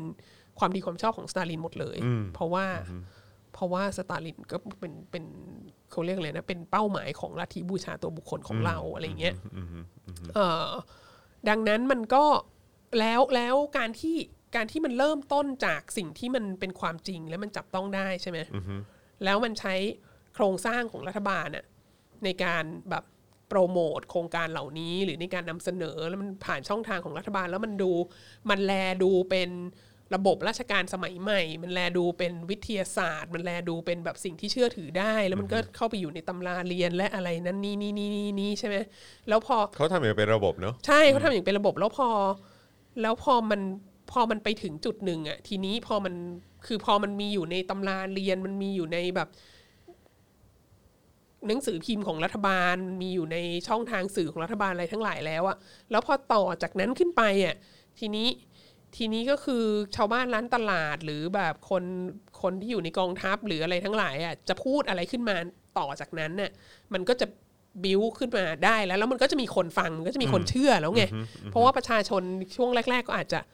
ก็อาจจะยังยังไม่ค่อยเชื่อยังไม่ค่อยคิดอะไร แต่ถ้าเผื่อว่าโอ้โหมันอยู่ในตำราเรียนมันอยู่ในตำราเรียน แต่ว่า นะ มันต้องเป็นความรู้ มัน ที่ ต้อง ถูกพิสูจน์แล้ว ใช่ถูกต้องแล้วก็แล้วก็ในเวลาต่อมาก็จะมีการแบบเติมอะไรลงไปในตำราเรียนที่ใช่หรือไม่ใช่ก็ไม่รู้ไงแล้วมันก็แล้วมันก็เลยถูกยอมรับอะไรเงี้ยว่ามันอยู่ในนะว่ามันเพราะมันอยู่ในตำราเรียน ซึ่งเอ่อสมัยก่อนนะทำยากนะ เพราะว่ามันต้องทำเป็นตำราเรียนออกมา หรือทำเป็นหนังสือพิมพ์หรือทำเป็นอะไรแต่แบบ สมัยนี้มันยิ่งมันทำง่ายมากอะคือแบบใส่เข้าไปในเว็บไซต์ขององค์กรภาครัฐน่ะ ครับ เออ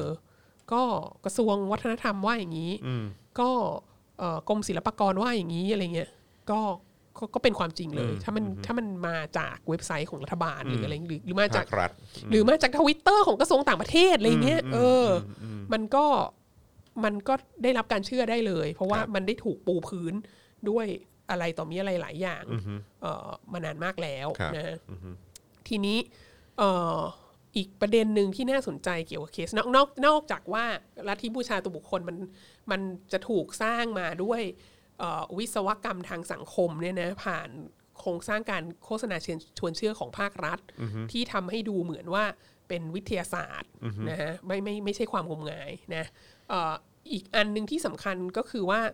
เนื่องจากว่าเคสสำคัญสองเคสที่คนพูดถึงตลอดเวลาเนี่ยคือเป็นเป็นเคสที่มาจากผู้นำของพรรคคอมมิวนิสต์ทั้งคู่เนี่ยเอ่อและอยู่ในสังคมคอมมิวนิสต์ทั้งคู่เนี่ยความน่าสนใจก็คือว่า สังคมคอมมิวนิสต์อ่ะมันมีแนวโน้มต่อต้านศาสนาใช่ไหมทีนี้มันก็ แต่ว่ามนุษย์เนี่ยธรรมชาติของมันเนี่ยอย่างที่บอกอ่ะมันมันก็อยากได้ที่ยึดเหนี่ยวจิตใจไงดังนั้นสังคมพวกนี้ก็จะไม่มีที่ยึดเหนี่ยวจิตใจ ครับ เท่าไหร่ใช่ไหมดังนั้นคนมันก็พร้อมที่ก็จะพร้อมกว่าในการที่จะแบบหาที่ยึดเหนี่ยวจิตใจตรงนี้อะไรเงี้ยก็ในเมื่อแบบอ้าวกู ไม่แล้วก็ต้องได้รับเอ่อต้องมันต้องเป็นที่ยึดเหนี่ยวจิตใจที่ที่ถูกกฎหมายด้วยนะ ใช่ เออคือ ยึด ถ้าแบบว่าเป็น ยึ ส ดห ตา ยว ลิน ได้ไม่ โอ ต้ง เค ยึดเดี่ยวได้ไม่ต้องหลบหลบๆซ่อนๆอะไร ใช่ เงี้ยออ เหมาโอเคอะไรเงี้ยคือคือคือบรรพชนตัวเองก็ไม่ได้ บู นะ ชาบรรพชนไม่ได้ บูชาบรรพชน แอบ ตัวเองไม่ได้ บูช ถ้าเป็น บรรพช เหมาเนี่ยเออได้ ใช่ ถ้าเป็นสตาลินเนี่ยได้ ใช่ อ่าโอเค ใช่ถูกต้อง เเพราะฉะนั้นนี่ ดังนั้น คือเปิดกว้างยอมรับแบบโอเคเลย ออคือแบบ อ่าฮะ มันก็เป็นมันก็เป็นสิ่งที่รัฐสนับสนุนให้บูชาได้เออ คนก็อยากจะบูชาอยู่แล้ว คนก็ต้อง คนก็ต้องพยา เพราะ ยาม ว่าตอนนี้ก็เคว้งคว้างอยู่ เออเออมันมันมันมีแนวโน้มอย่างนั้นมาก ๆ เราเราก็น่าจะเคยพูดในในรายการนี้แหละว่า เราเคยไปไอสุสานของทหารที่เสียชีวิตในสงครามโลกครั้งที่สองที่อยู่ในเบอร์ลินตะวันออกอะ ครับ ซึ่งมันเป็นสุสานของของโซเวียตอะแหละทหารโซเวียตที่เสียชีวิตตอนที่เข้ามาเข้ามาเข้ามายึดเบอร์ลินตอนสงครามโลกที่ที่จะสิ้นสุดสงครามนั่นแหละ ครับ แล้วมันก็เป็นสุสานที่น่าสนใจมาก เพราะว่ามันเป็นมันเป็นสุสานของคอมมิวนิสต์ใช่ไหมแล้วมันก็เราก็อยากรู้ว่า เออเวลาคอมมิวนิสต์ตายอ่ะมันมันทำไงวะ มันไม่มีศาสนาอะคือเรามีความรู้สึกว่าศาสนาประโยชน์สำคัญที่สุดของศาสนาคือเอาไว้ทำทำศพจริอ่างๆ ใช่ เออนอกนั้นแบบ จะได้มีพิธีกรรมอะไรสักอย่าง ใช่ ที่แบบว่า ในชีวิต เออ เราอ่ะเราไม่มีความจำเป็นต้องไปวัดเลยเออยกเว้นเราเป็นกระทิง ซึ่งชอบไปวัดมาก เออ เนี่ยนะ เออ เออ แต่ว่า เราไม่เราไม่มีความจำเป็นต้องไปวัดเลย ยกเว้นไปงานศพอ่ะ อ่าค เอ รับ อ แล้วก็เราก็เราก็เคยมานั่งคิดว่าแบบแม่งถ้าตายขึ้นมาทำไงวะ คือเดี๋ยวนี้เริ่มมีบ้างแล้วนะ บริการที่แบบว่าไปขอใช้เมนเผาเฉยๆอะไรเงี้ยเออหรือเครื่องเตาเผาศพเฉยๆมีบริการให้บริการเผาศพ ครับ เอ่อที่มันไม่ต้องเป็นศาสนา แต่มันก็ยาก ไม่ต้ แล้ อง ว มี มันก็ พิธีกรรม น้อยแล้วมันก็ก็ได้ คือคือหมายถึงว่ามันมันยังมีน้อยมากในประเทศนี้อะ ครับ สิ่งที่สะดวกที่สุดก็คือการไปวัดแล้วก็ไปแต่ทีนี้มันก็ต้องมาเป็นแพ็กเกจใช่ไหม ใช่ จะไปเผา ใช่ ก็ต้องมีแบบพระสวดมีอะไรเงี้ย ใช่ใช่ ดังนั้นเราก็เลยเราก็มักจะสงสัยตลอดว่าเวลาคอมมิวนิสต์ตายนี่แม่งทำยังไงวะซึ่งประเทศนี้เวลาคอมมิวนิสต์ตายก็ยังไปวัดอยู่เลยนะ อ่าครับ คือ ผ มั ม นก็ลำบากมากนะเพราะว่าคือคือเราไม่ได้เราไม่ว่าเขานะ เพราะเรารู้สึกว่า เรารู้สึกว่าถ้าไม่ไปวัดมึงมึงต้องเผา ก็ นอง ดำเนินการดำ อะ เนิ ไร น เงี้ยมัน เดิน ยาก เรื่อง นะ ลำบาก เออเดินเรื่องลำบากแล้วอยู่สมมติอยู่ในเมืองเนี้ยจะไปหาที่ไหนทำเชิงตะกอนแล้วเผาแล้วเดี๋ยวไม่งมีปัญหาเรื่องแบบ ความอะไรสาธารณสุข เอออ อะไรอีก สุขอ อะไร นามัย เงี้ยเอ อะไรอี อก อืม เออ ก็ปรากฏว่าเราก็เราก็เข้าไปดูเอกสุสานของของโซเวียตเนี่ยที่เบอร์ลินตะวันออกอะเราก็รู้สึกว่ามันน่าสนใจมากก็คือว่า มันก็เป็นก็เป็นหลุมฝังฝังใช่ไหมแล้วก็มีเฮดสโตนอะไรเหมือนสุสานธรรมดาแหละแต่ว่ามันจะมีแบบ มันจะมีสถาปัตยกรรมอยู่ในสุสุสานซึ่งเรารู้สึกว่าสถาปัตยกรรมแม่งคริสมากอะ่ะคริสหนักมาก อืม คือลอกไอคอนกราฟีของลอกลอกอิมเมจของของคริสต์มาสล้วนน่ะเอ่อแต่ว่าไม่เรียกอย่างนั้น อ่าฮะ อย่างเช่น ตอนเข้าไปในสุสานที่แรกมันก็จะมีผู้หญิงคนหนึ่งที่แบบที่แบบเหมือนกอดศพทหารร้องไห้อะไรเงี้ยซึ่งอันนี้ก็คือแบบโอ้โห อันนี้ก็คือพระแม่มารีกับพระเยซูชัดเจน อ่าม ากอะไร ครั เงี้ บ ย ผม แต่ว่า แต่อันนี้เปลี่ยนไหม อันนี้เปลี่ยนอันนี้บอกว่าเป็นมาเ h อร์รัสเซีย อ่า เอ ครับ อ ผ อั ม นนี้คือตัวพนุเอ่อ เออมาตุภูมิรัสเซีย เอออุปโล ำ ก ง ขึ้นมาว่านี่ บ คื ม อพระแม่ ทหา รัสเซีย ที่ ใช่ อืม ที่ ค แบ รั บบ ผ อ ม บอุ้มฐานที่ตาย เออ แล้วก็ ครั เข้า บ ไปข้างในอีกอันหนึ่งที่ก็จะมีแบบมีรูปมีรูปทหารที่อุ้มเด็ก แล้วก็แล้วก็เหยียบกระทืบเอ่อธงสวัสดิกะอยู่ที่เท้า ธงนาซี เออแล้วเราก็ดูแล้วคือแบบมันมันก็คือคนเนี้ยคือเขาเรียกอะไรนะ อัคระอัคระเทวดามิคาเอลเซนต์ไมเคิล อ๋อโอเค เออ อ่าฮะ ซึ่งก็คือซึ่งก็จะเป็นแบบเซนต์ไมเคิลก็จะ อ๋ ฆ่า อตอนตอนที่ไปปราบแบบว่าเออแบบพวกที่มาจากนรกอะไรอ เอย่าง เงี้ย อ เอ เอ อ อแล้วก็ก็ นึก จะ ออกนึกออก ก็จะมีภาพเซนต์ไมเคิลแล้วก็จะเหยียบเป็นเหยียบงูหรือเหยียบมังกรหรือเหยียบอะไรเงี้ย อ่า เออก็คือ แต่ เป็น อันนี้เปลี่ยนใหม่ ใช่เปลี่ยนใหม่ เปลี่ยนเป็นธงนาซีแท เอน อเปลี่ยนเป็นทหาร เออเออ ทหารโซเวียต เออฮะ แล้วที่อุ้มอยู่นั้นก็คือ คือคือถ้าถ้าเป็น เด็กผู้ ของ บริสุทธิ์ ของคริสต์เนี่ยเอออที่อุ้มอยู่นั้นก็อาจจะเป็นพระเยซูหรือเป็นแบบเออเป็นเป็นผู้บริสุทธิ์เป็นอะไร เออ ทั้งหลายเนี่ยแต่ว่าในในเคสนั้นเนี่ยเด็กที่อุ้มอยู่คือคือคือประชาชนเยอรมัน อืมอืม ตะวันออก อ่า เอออแล้วก็แล้วก็ไอ้ปีศาจที่เหยียบอยู่ก็คือ ก็คือธงนาสีธงสวัสดิกะใช่ไหม ครับ คือมันก็แบบ มันก็ท้ายที่สุดแล้วก็อ๋อเวลาคอมมิวนิสต์ตายอ่ะมันก็มันก็ไปไปมีพิธีกรรมทางศาสนาของมันนั่นแหละ แต่ว่ามันเปลี่ยนชื่อหมด มันไม่บอกว่ามันมีเซนต์ไมเคิลมันไม่บอกว่ามันมีพระแม่มารี มันก็มันก็เปลี่ยนชื่อเป็น เป็นแบบ เป็นเป็นทหารเป็นมาเตอร์รัสเซียอะไรเงี้ยเออ นั่นแหละ แล้วเราก็คิดว่าเออลัทธิบูชาตัวบุคคลเนี่ยมันก็เวิร์กมันก็ฟังก์ชันในในในประเทศพวกเนี้ยด้วยอย่างนี้แหละ คือจริง ๆ แล้วคนมันก็คนมันก็อยากมีพระเจ้าไงแล้วมันก็ถูกห้ามไม่ให้มีพระเจ้าอ่ะมันก็มันก็เลยแบบเปลี่ยนชื่อไงเอออก็ก็ถ้าอยากบูชาใครสักคนก็บูชาคนนี้ ซึ่งรัฐบาล ให้ความสนับสนุนและอนุญาตให้บูชา มันก็จะเลยจะมีแนวโน้มที่จะบูชาได้มากขึ้นไปอีกอะไรเงี้ย เอออซึ่งก็เอ่อมาถึงของจีนเนี่ยที่เหมาก็ทำอย่างเดียวกันน่ะ มันก็มีลักษณะคล้ายคลึงกันมาก และที่บูชาตัวบุคคลแบบแบบเอ่อแบบเหมาเนี่ย มันก็คล้ายคลึงกับที่มาที่ไปมันคล้ายคลึงกับสตาลินมาก ก็คือว่าเหมาก็มีคุณูปการต่อประเทศชาติจริง ๆ นะ เหมาก็ทำอะไรหลายอย่าง ให้จีนเยอะมากจริง คือหมายถึงว่าก็เป็นคนที่มีความสามารถทางด้านแบบ เอ่อเขาเรียกอะไรเอ่อยุทธศาสตร์การรบอะไรต่าง ๆ เนี่ย ก็ก็ก็ทำได้ดี คือมาก ส เรา ง ว่า ค เป็ ราม นคนรบเก่งมาก สงครามกองโจรอะไรเงี้ยเหมานี่เก่งมาก ครั เก่ บ งจริง แล้วก็แล้วก็เหมาก็มีเขาเรียกอะไรมีความสามารถที่จะอย่างน้อยในหมู่ในหมู่ผู้สนับสนุนผู้นำพรรคคอมมิวนิสต์รุ่นแรกอะ่ะก็ก็ทุกคนก็ก็มีความชื่นชอบเหมาแล้วก็เหมาก็ในในในยุคในยุคแรกอะนะในยุคที่ เอ่อเขาเรียกอะไรพาพรรคคอมมิวนิสต์ผ่านการเดินทางทางไกลมา แล้วก็สถาปนาฐานที่มั่นใหม่ ในระหว่างสงครามโลกครั้งที่สองและอะไรต่างๆ แล้วก็นำการเอ่อลบในสงครามกลางเมืองอะไรเงี้ยจนกระทั่งสถาปนาสาธารณรัฐประชาชนจีนขึ้นได้อะคือผู้นำจีนในยุคแรกเนี่ยผู้นำพรรคคอมมิวนิสต์จีนในยุคแรกเนี่ยมันมีความสมัครสมานสามัคคีกันมาก แล้วเหมาก็เป็นศูนย์กลางตรงนั้นที่ทำให้แบบทุกคนแบบทุ่มเทเพื่อประเทศชาติอะไรเงี้ยคือเหมาก็ทำ มีโครงการอะไรหลายๆอย่างที่มันที่มันดีอ่ะที่มันเออมันเก่งจริงอ่ะเออ แล้วก็ลัทธิบูชาตัวบุคคลเหมาอ่ะก็คือเริ่มต้นจากฐานรากอันนั้นน่ะแต่ว่าพอตอนหลังก็มีการแบบเติมอันนั้นอันนี้นี่นี่นี้มาทำให้แบบ ตอนหลังก็คือความคิดของใครที่ดีๆ ที่คิดว่าดี ที่เหมือนจะดีเนี่ย ก็เอามาอุปโลกว่าเป็นความคิดของเหมา ของเหมาหมดเลย หมดเลยอะไรเงี้ย แล้วก็ใครที่ไม่เห็นด้วย ตาแล้ว ใครที่ไม่เห็นด้วยกับเหมาก็ก็ก็ก็ก็ชั่วร้ายไปหมด อ่าฮะ แล้วก็ อ่าฮะ ต้องรับบาปต้องอะไรไปทั้งสิ้นทั้งปวงไปหมดอะไรเงี้ยฮะเอ่อแต่ว่าของจีนมันอาจจะมีลักษณะที่ที่ต่างกับ ต่างกับโซเวียตนิดหน่อยตรงที่ว่ามันจีนมันก็มีอารยธรรมดั้งเดิมโบราณของมันเป็นแบบเป็นเรื่องของการบูชาบรรพชน หรือเป็นเรื่องของความเชื่อแบบ เหนือธรรมชาติเทพเจ้าเต๋าโน่นนี่นั้นอะไรเงี้ยซึ่งซึ่งคือในขณะที่โซเวียตมันเป็นมันเป็นคริสต์ออร์โธดอกซ์ใช่ไหม ใช่ครับ มัก็อาจจะหยิบยืมเอ่ออิมเมจอะไรต่างๆ จากคริสต์ออร์โธดอกซ์แต่ว่าเอ่อของเหมาเนี่ยก็ก็หยิบยืมลัทธิบูชาตัวบุคคลเหมาก็หยิบยืมสิ่งที่อยู่ในแบบวัฒนธรรม ชาวนาจีนเอ่อหรือว่าเรื่องของการบูชาบรรพชน หรือการบูชาเทพเจ้าในธรรมชาติอะไรพวกเนี้ยเอ่อเข้ามาผสมผสานเอ่อ ออกมาเป็นลัทธิบูชาตัวบุคคลของเหมาเอ่อซึ่ง ซึ่งแล้วท้ายที่สุดอ่ะก็ ก็จบลงเหมือนกันนะ เอาจริงๆ ทั้งทั้งสตาลินทั้งทั้งเหมานะ ก็คือว่าสตาลินก็ตายใช่ไหม ครับ เหมาก็ตายใช่ไหมแล้วก็สตาลินตาย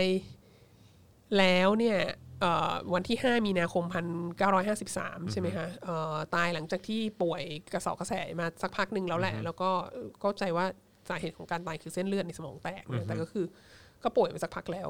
เอ่อแล้วก็ ก็มีความปั่นป่วนอยู่ในพักช่วงหนึ่งแต่ท้ายที่สุดคนที่ขึ้นมาเป็นผู้นำต่อจากสตาลินก็คือนิกิตาครูชอฟ แล้วครูชอฟก็เอ่อได้มีสุนทรพจน์นะต่อพักเนี่ยเอ่อชื่อเรื่องลัทธิบูชาตัวบุคคลและและผลผลเสียนั่นแหละจากลัทธิบูชาตัวบุคคลน่ะแล้วก็ก็คือพูดชัดเจนมากว่า โอ้โหมันแบบ การที่มีลัทธิบูชาตัวบุคคลของสตาลินเนี่ยมัน มันเป็นผลเสียร้ายแรงมาก มันนำไปสู่คือการกำจัดศัตรูทางการเมืองด้วยวิธีอันไม่ชอบด้วยกฎหมายอะไรเงี้ยด้วยวิธีนอกเหนือรัฐธรรมนูญอะไรเงี้ยเออมันทำให้มีคนตายไปเยอะมาก แล้วก็เออมันทำให้ไม่ไม่มีใครกล้าแย้งความเห็นของซาลิน มันยิ่งมันมากยิ่งไปกว่าการเป็นผู้เผด็จการอ่ะคือการเป็นผู้เผด็จการแล้วมีมี คณะรัฐบาลมีคณะรัฐมนตรีทำงานด้วยกัน แล้วก็แล้วก็จะมีคนเสนอว่าเฮ้ยอันนี้อาจจะไม่เวิร์กอะไรเงี้ยเอ่อแต่ว่าพอเมื่อ เมื่อมันเป็นลัทธิบูชาตัวบุคคลขึ้นมาแล้ว เมื่อกลายเป็นพระเจ้าไปแล้วอะมันก็ไม่มีใครกล้าแย้งอะแล้วถ้าแย้งก็จะต้องโดนลงโทษอย่างหนักมากแล้วก็หลายหลายคนก็ตายไปเลยอะไรเงี้ยดังนั้นมันมันเสียหายต่อสหภาพโซเวียตมากมากมากมากมากมากแล้วประเทศก็บอบช้ำมากคนก็ตายไปเยอะเกินไปมากแล้ว เศรษฐกิจก็พังอะไรเงี้ย ดังนั้นน่ะเราจะเราจะกอบกู้ฟื้นฟูประเทศขึ้นมา แต่เราไม่สามารถทำสิ่งนี้ได้ ถ้าเผื่อว่าเราไม่เลิกลัทธิบูชาตัวบุคคล ดังนั้นเราจะต้องครูชาวก็บอกว่าเราจะต้องดีสตาลิไนซ์ อืมโอ้โห เออ Destabilize ใช้คำว่าดีสตาลิไนเซชันคือ ว้าว เราต้องเอาประเทศเนี้ยออกมาจากลัทธิบูชาตัวบุคคลของสตาลิน คือชัดเจนมากอะเออ คือเราต้องปฏิรูปสถาบันสตาลินนะเออ แล้วก็แล้วก็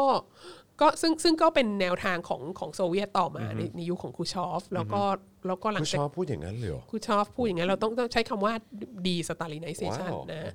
เอ่อซึ่งอันเนี้ยเหมาก็โกรธมาก ครับ เหมาโกรธมาก เพราะว่า เพราะว่า ไอดอลเขาอ่ะ ไอดอลเขาใช่ แล้วก็พูดจริง ๆ ตอนที่สตาลินตายอ่ะเหมาก็เริ่มต้นลัทธิบูชาตัวบุคคลของตัวเองไปพอสมควรแล้ว แล้วก็คือดังนั้นเนี่ยครูชอฟด่าก็ด่ากระทบชิงเหมาด้วยว่ามึงอ่ะก็ทำเหมือนกัน ก็ใช้ แล้วประเทศ สูตรเดียว มึง กัน ก็จะชิบหายเหมือนกันอะไรเงี้ย ดังนั้นเหมาก็ไม่พอใจมาก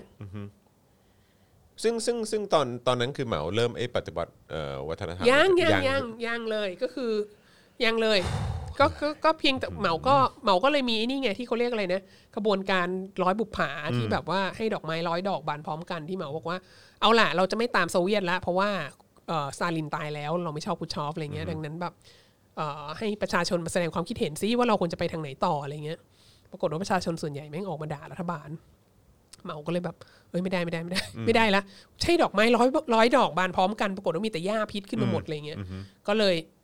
ก็เลยเข้าสู่ขบวนการกำจัดฝ่ายขวาและอะไรก็เพิร์ชหนักมาก อันนี้ก็ลักษณะของการเพิร์ชฝ่ายขวา หรือคนที่มาวิพากษ์วิจารณ์รัฐบาลทั้งหมด สูตร อะ เดียวกัน ก็คือสูตรเดียวกันทั้งทั้งๆที่จริง ๆ แล้วทีแรกตัวเองบอกว่าแบบเปิดรับความคิดของประชาชนอะไรอย่างนี้ใช่ไหมแล้วก็ก็แต่ว่าสิ่งที่เกิดขึ้นหลังจากที่ครูชอฟของมาพูดอะก็คือว่าก็หลังจากนั้นอีกไม่นานก็นำไปสู่สิ่งที่เรียกว่าไซโนโซเวียตสปลิตก็คืออเอ่อจีนก็ความสัมพันธ์กับโซเวียตก็แย่ลงแย่ลงแย่ลงเรื่อยๆ จนกระทั่งปี 1960เนี่ยเอ่อ เรียกทูตกลับอะแล้วก็ไล่ทูตโซเวียตกลับไปอะคือคือตัดความสัมพันธ์ทางการทูตไปเลยโดยสิ้นเชิงนะฮะแล้วก็ก็คือ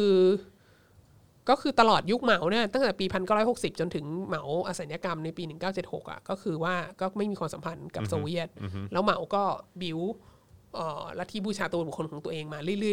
อยๆเรื่อยๆอะไรเงี้ยคือเหมาเนี่ยบิวลัทธิบูชาตัวบุคคลของตัวเองตั้งแต่ทศวรรษพันเก้าร้อยห้าคือเอางี้ดีกว่า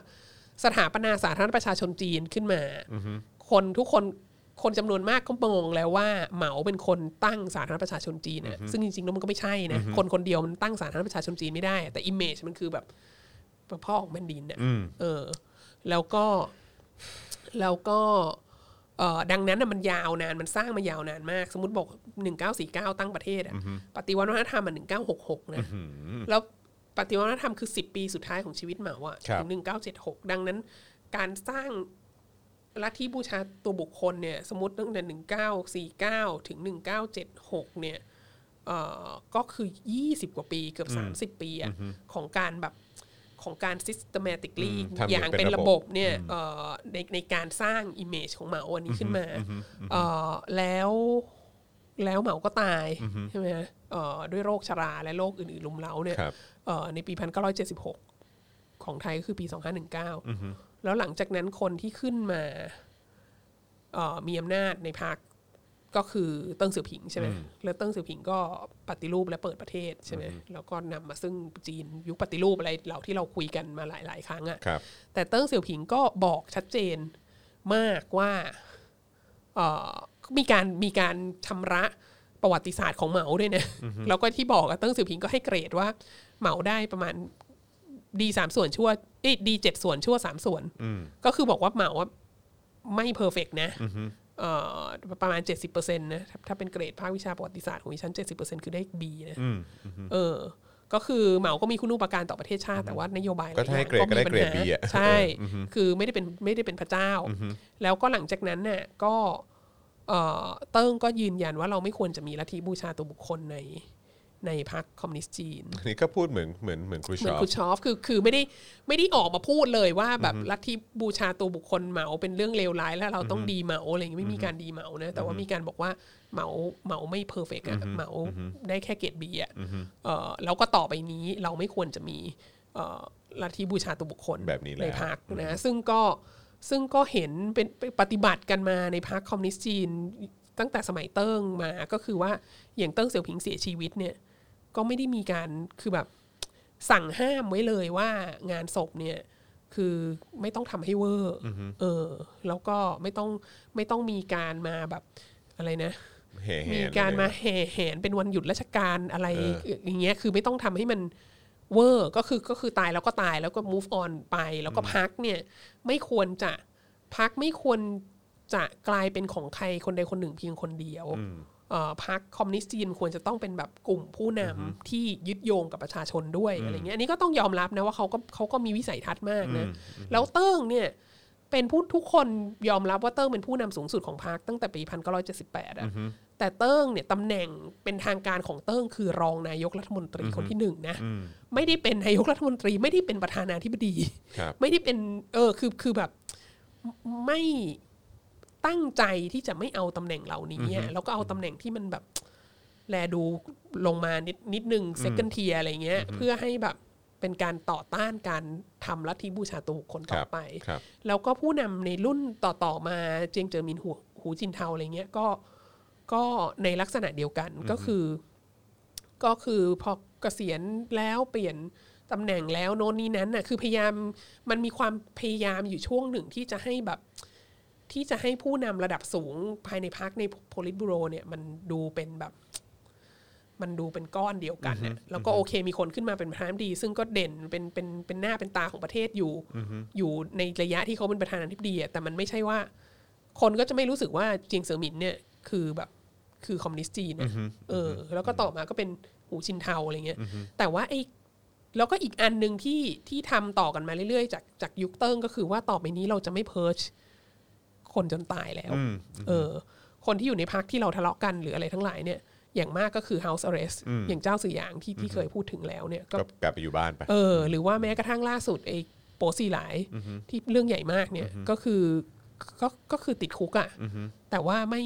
ไม่เอาถึงตายอะ่ะเอออซึ่งมันจะต่างจากแนวโน้มของการเพิร์ชในยุคเอ่อของสตาลิน หรือว่าในยุคของเหมาที่แบบว่าใครที่ขัดแย้งทางอุดมการณ์หรือคนในพรรคที่ขัดแย้งกัน โดนเลย ก็จะโดนถึงตายอะไรเงี้ย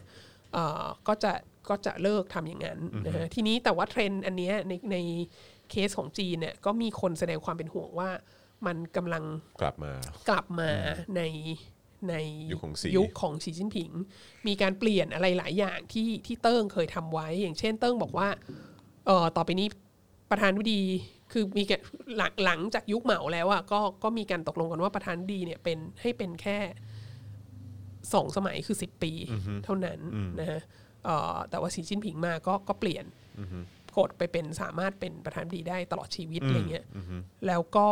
เอ่อลักษณะของการสร้างลัทธิบูชาตัวบุคคลของสีจิ้นผิงก็ก็มีคนชี้ชวนว่า เออมันก็มันก็มากกว่ายุคก่อนหน้านั้นอะไรเงี้ยแล้วก็มันก็มีมีมีมีหลายหลายๆคนตั้งข้อสังเกตว่าสีจิ้นผิงแบบพยายามจะทำตัวให้มันเหมือนเหมาอะไรเงี้ยเออแล้วก็แล้วก็พรีเซนต์ตัวเองเป็นแบบ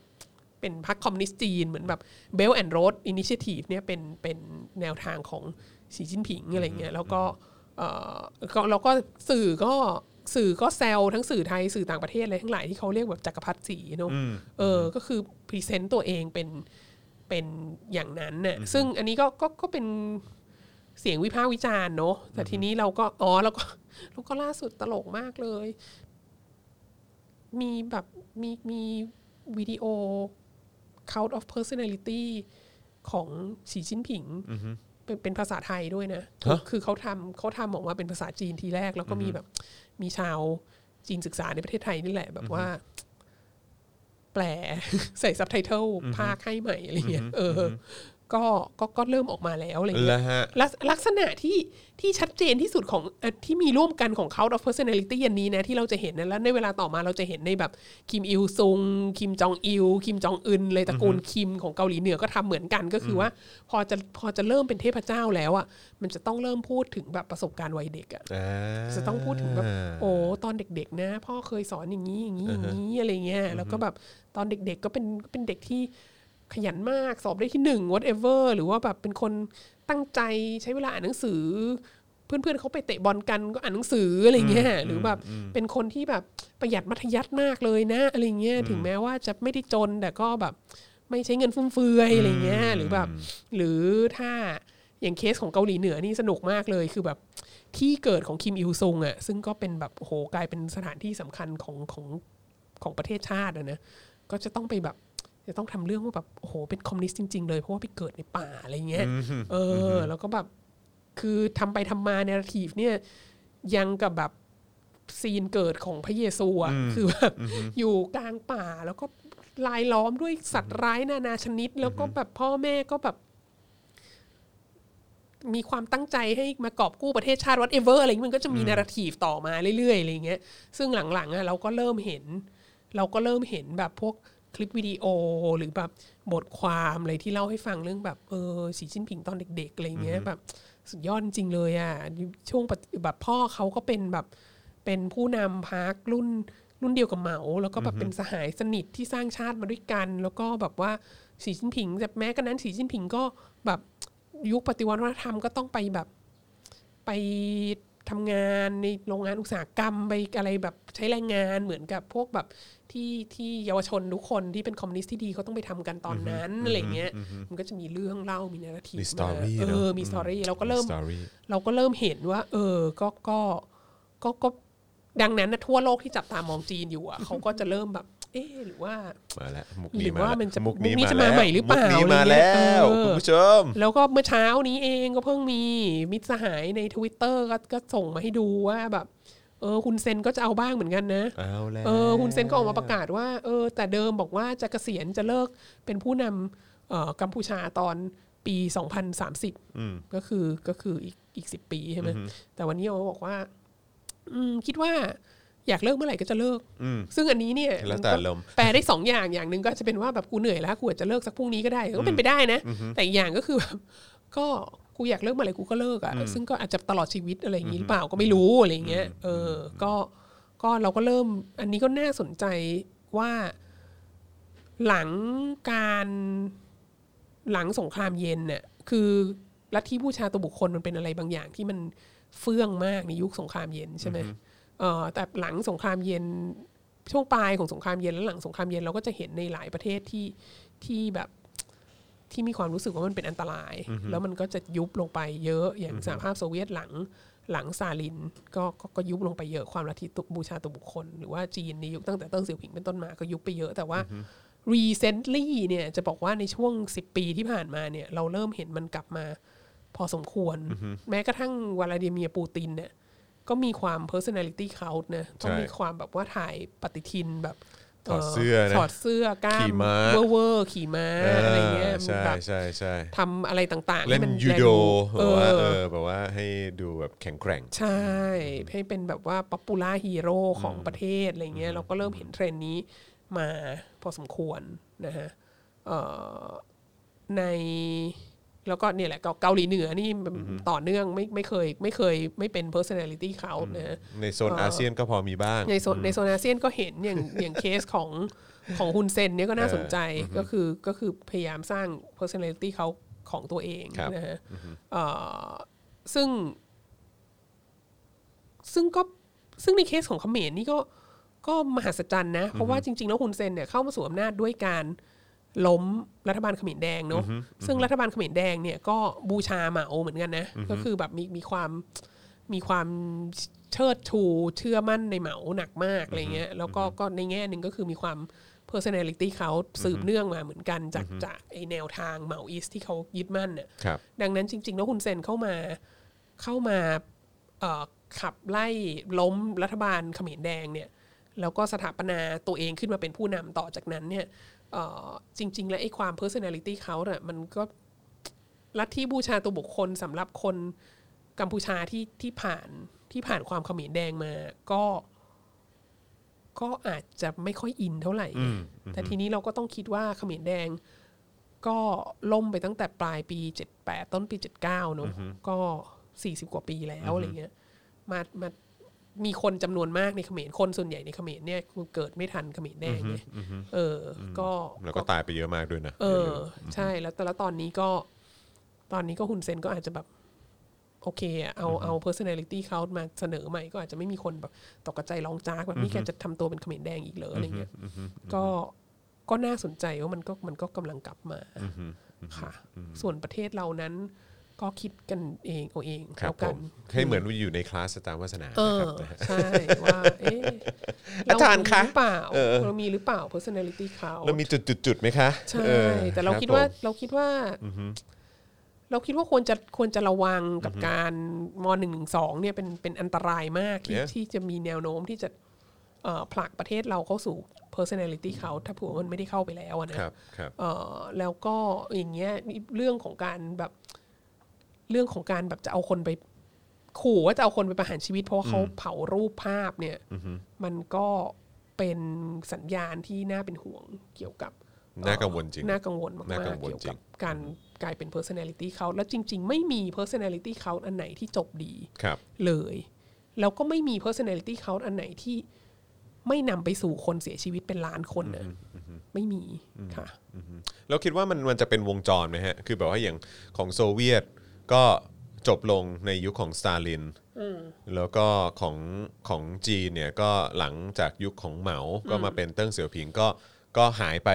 หลายทศวรรษอยู่เหมือนกัน ค่ะ แต่โอเคมันก็มันก็มีความพยายามจะวนกลับมาแหละ เออ ใช่ไหมครับ หรือว่าแบบเออในฝั่งของกัมพูชาเองก็เหมือนกันตอนนี้แบบว่าในรัสเซียก็โอเคก็เริ่มวนๆกลับมา อาจจะอาจจะไม่ได้มีประสิทธิภาพขนาดนั้น แต่ว่าก็แต่ว่าก็คิดคิดว่าเออไอ้ไอ้วังวนหรือวงจรแบบนี้มันมันมันจะต้องมีจุดจบสักวันหนึ่งไหมฮะ คือ ไม่ไม่ไม่ว่าจะ ศตวรรษ อยู่ในสสถานการณ์ไหนหรือภูมิภาคไหนหรือประเทศไหนอะไรก็ตาม คือท้ายสุดมันต้องเป็นวงจรที่มันก็ต้องมีจุดสิ้นสุด เราต้อง ลหมืนน บอกว่าศตวรรษที่ 21เนี่ยมันต่างกับตอนสงครามเย็นเยอะมากนะมันคือในแง่หนึ่งอ่ะเอ่อโฆษณาชวนเชื่อ มันก็ทำได้อย่างกว้างขวางและรวดเร็วขึ้นเยอะมาก เพราะมันก็ใช้อินเทอร์เน็ต มันก็ใช้ ใช่ ทวิตเตอร์ ใช่ ใช้โซเชียลมีเดีย มัน อะไรอ ง่ายมาก ใช่ไห ขึ้น มันง่ายมากขึ้น แล้วมันก็มีประดิษฐกรรมใหม่อย่างพวก I.O. อะไรอย่างนี้ใช่ไหมเอ่อดังนั้นมันก็มันก็สร้างใช้สร้างโฆษณาชวนเชื่อได้มากขึ้น ครับ แต่ในขณะเดียวกันมันมีมุมกลับก็คือว่า เ เอ่อเนื่องจากอินเทอร์เน็ตน่ะมันเป็นสิ่งที่ประชาชนก็เข้าถึงได้ไง ครับ ในในประเทศส่วนใหญ่เหล่านี้อะแล้วมันก็เลยเสี่ยงมากกับการที่ จะโดนแหกป่ะ จะโดนแหก ใช่เสี่ยงกับการโดนแหกมาก ใช่ใช่ แล้วก็ ใช่ใช่ใช่ใช่ เอ่อ เออฮะ แล้วเราคิดว่า พอสู้กันในโลกโซเชียลมีเดียท้ายที่สุดแล้วอ่ะไอ้ลัทธิบูชาตัวบุคคลเนี่ย มันไม่ส่งเสริมให้คนมีความคิดสร้างสรรค์ไง อ่าฮะ ลัทธิบูชาตัวบุคคลมันเป็นสิ่งที่มากับเผด็จการน่ะ อืม ดังนั้นน่ะมันไม่ส่งเสริมให้คนมีความคิดสร้างสรรค์ดังนั้นเอ่อมันก็จะไม่มันก็จะ มันก็จะไม่มีทางตามทันประชาชนคนทั่วไป หรือกลุ่มคนที่เรียกร้องประชาธิปไตยอะไรเงี้ยที่มันจะใช้โซเชียลมีเดียคือสู้กันในโซเชียลมีเดียเนี่ย ฝ่ายประชาธิปไตยจะชนะเสมออเพราะ เพ ว่า ราะฉะนั้นคือคือคือจะบอกได้ไหมว่าเอิ่มคือแปลว่าการจะเอาลัทธิบูชาตัวบุคคลกลับมาเนี่ยมันก็ยากอยู่ ยากขึ้น กับการที่ว่าในในปัจจุบันถ้ามันมีลัทธิบูชาตัวบุคคลอยู่เนี่ยมันก็น่าจะเสื่อมถอยลงไปเรื่อย ใช่ ๆ เราเราพูดอย่างนี้ได้ไหม ใช่ อาจจะอาจจะยกเว้นของจีนนะ ครับครับ เพราะว่า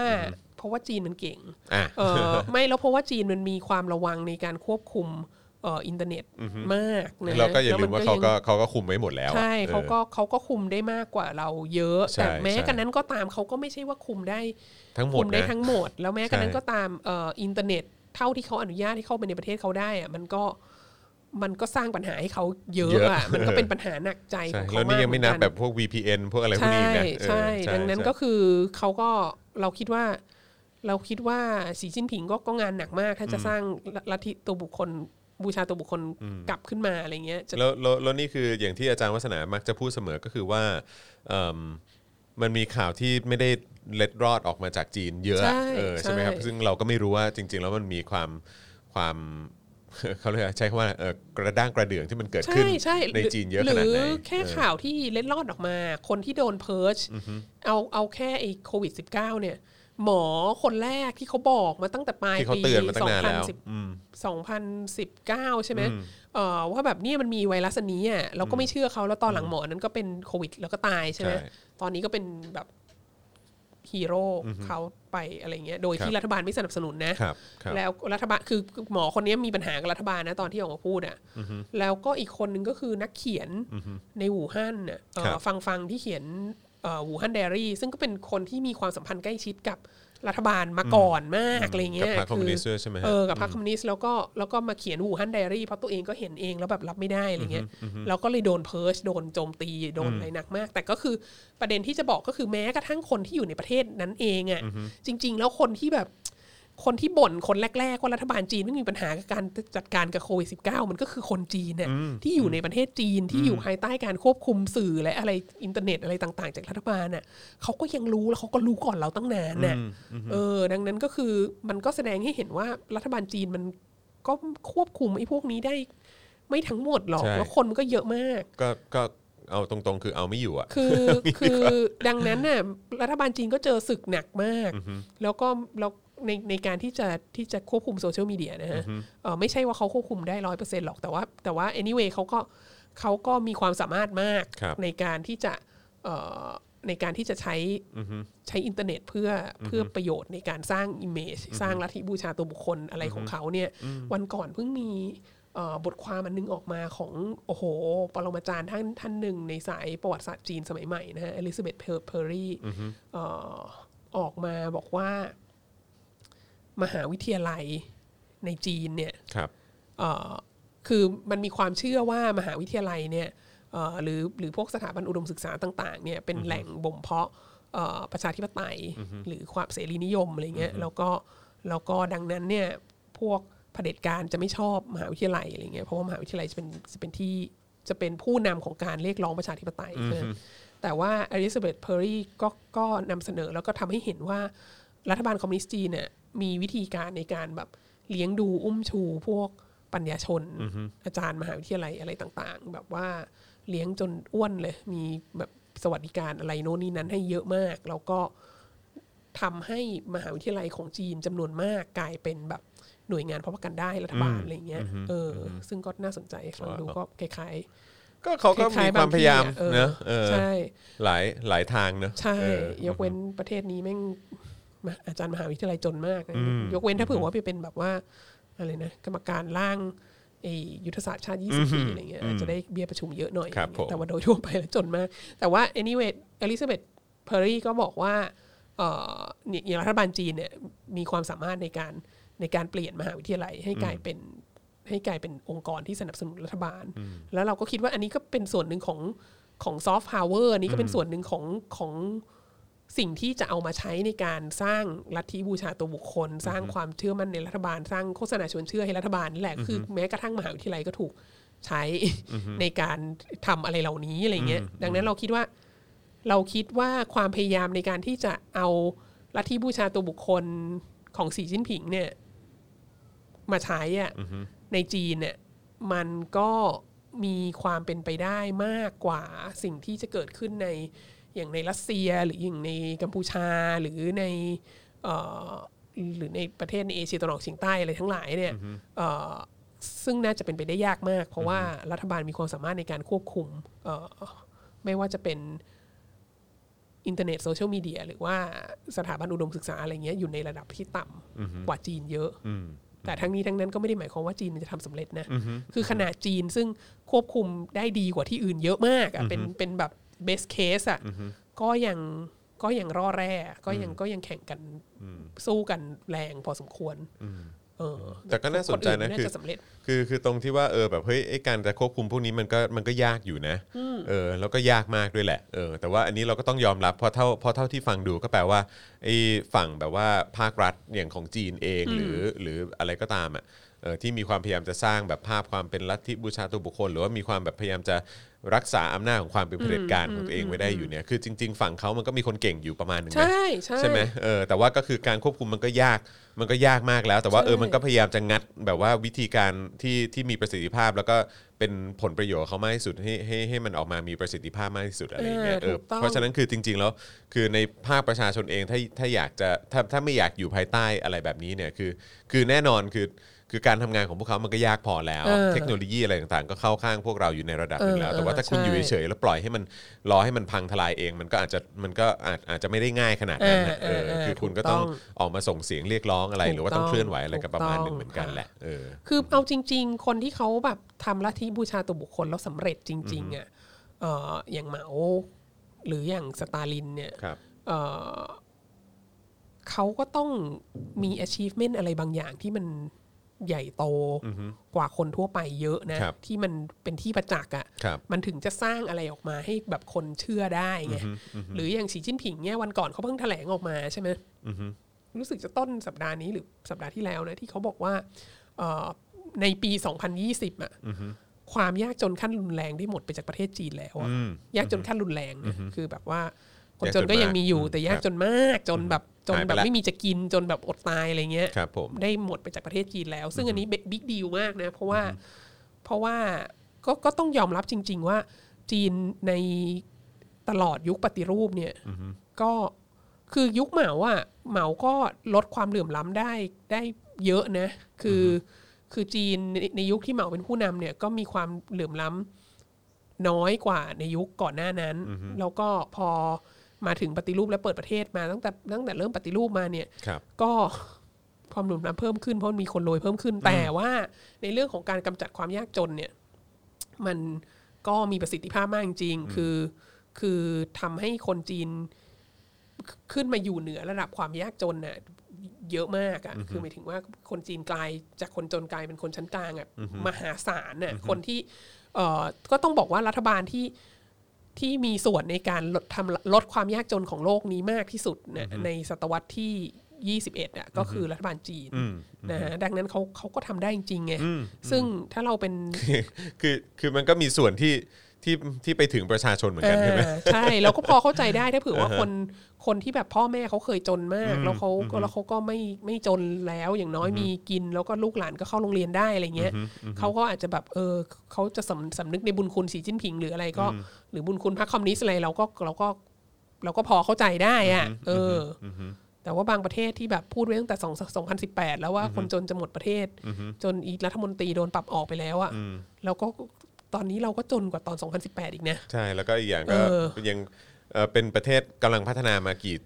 เออ กี่ทศวรรษแล้วก็ กำลัง ไม่ พัฒ รู้ นาช้าลง เออ เรื่อยๆด้วย ทั้ นะ งทั้ ฮะ งที่บอกว่าเราก็มีอะไรที่ประเสริฐกว่าประเทศอื่นเนอะ ใช่ เออแต่ว่าเราก็ยังแบบว่าเป็นประเทศกำลังพัฒนาเผลอๆกลายเป็นประเทศไม่พัฒนาไปแล้ว คือ ด้วย ต ซ้ำ อนนี้เป็น ออ แบบว่าภาษาอังกฤษแย่ที่สุดในอาเซียนทุกประเทศแล้วอ่ะ Yeah. คืออชาวลาวชาวกัมพูชาก็พี่น้องก็ก็ก็เลยแซงหน้าเราไปหมดแล้ว เวียดนามนี่ไม่ต้องพูดถึงนั่นแหละค่ะ อืมครับผม ประเทศเราดีที่สุดในโล ก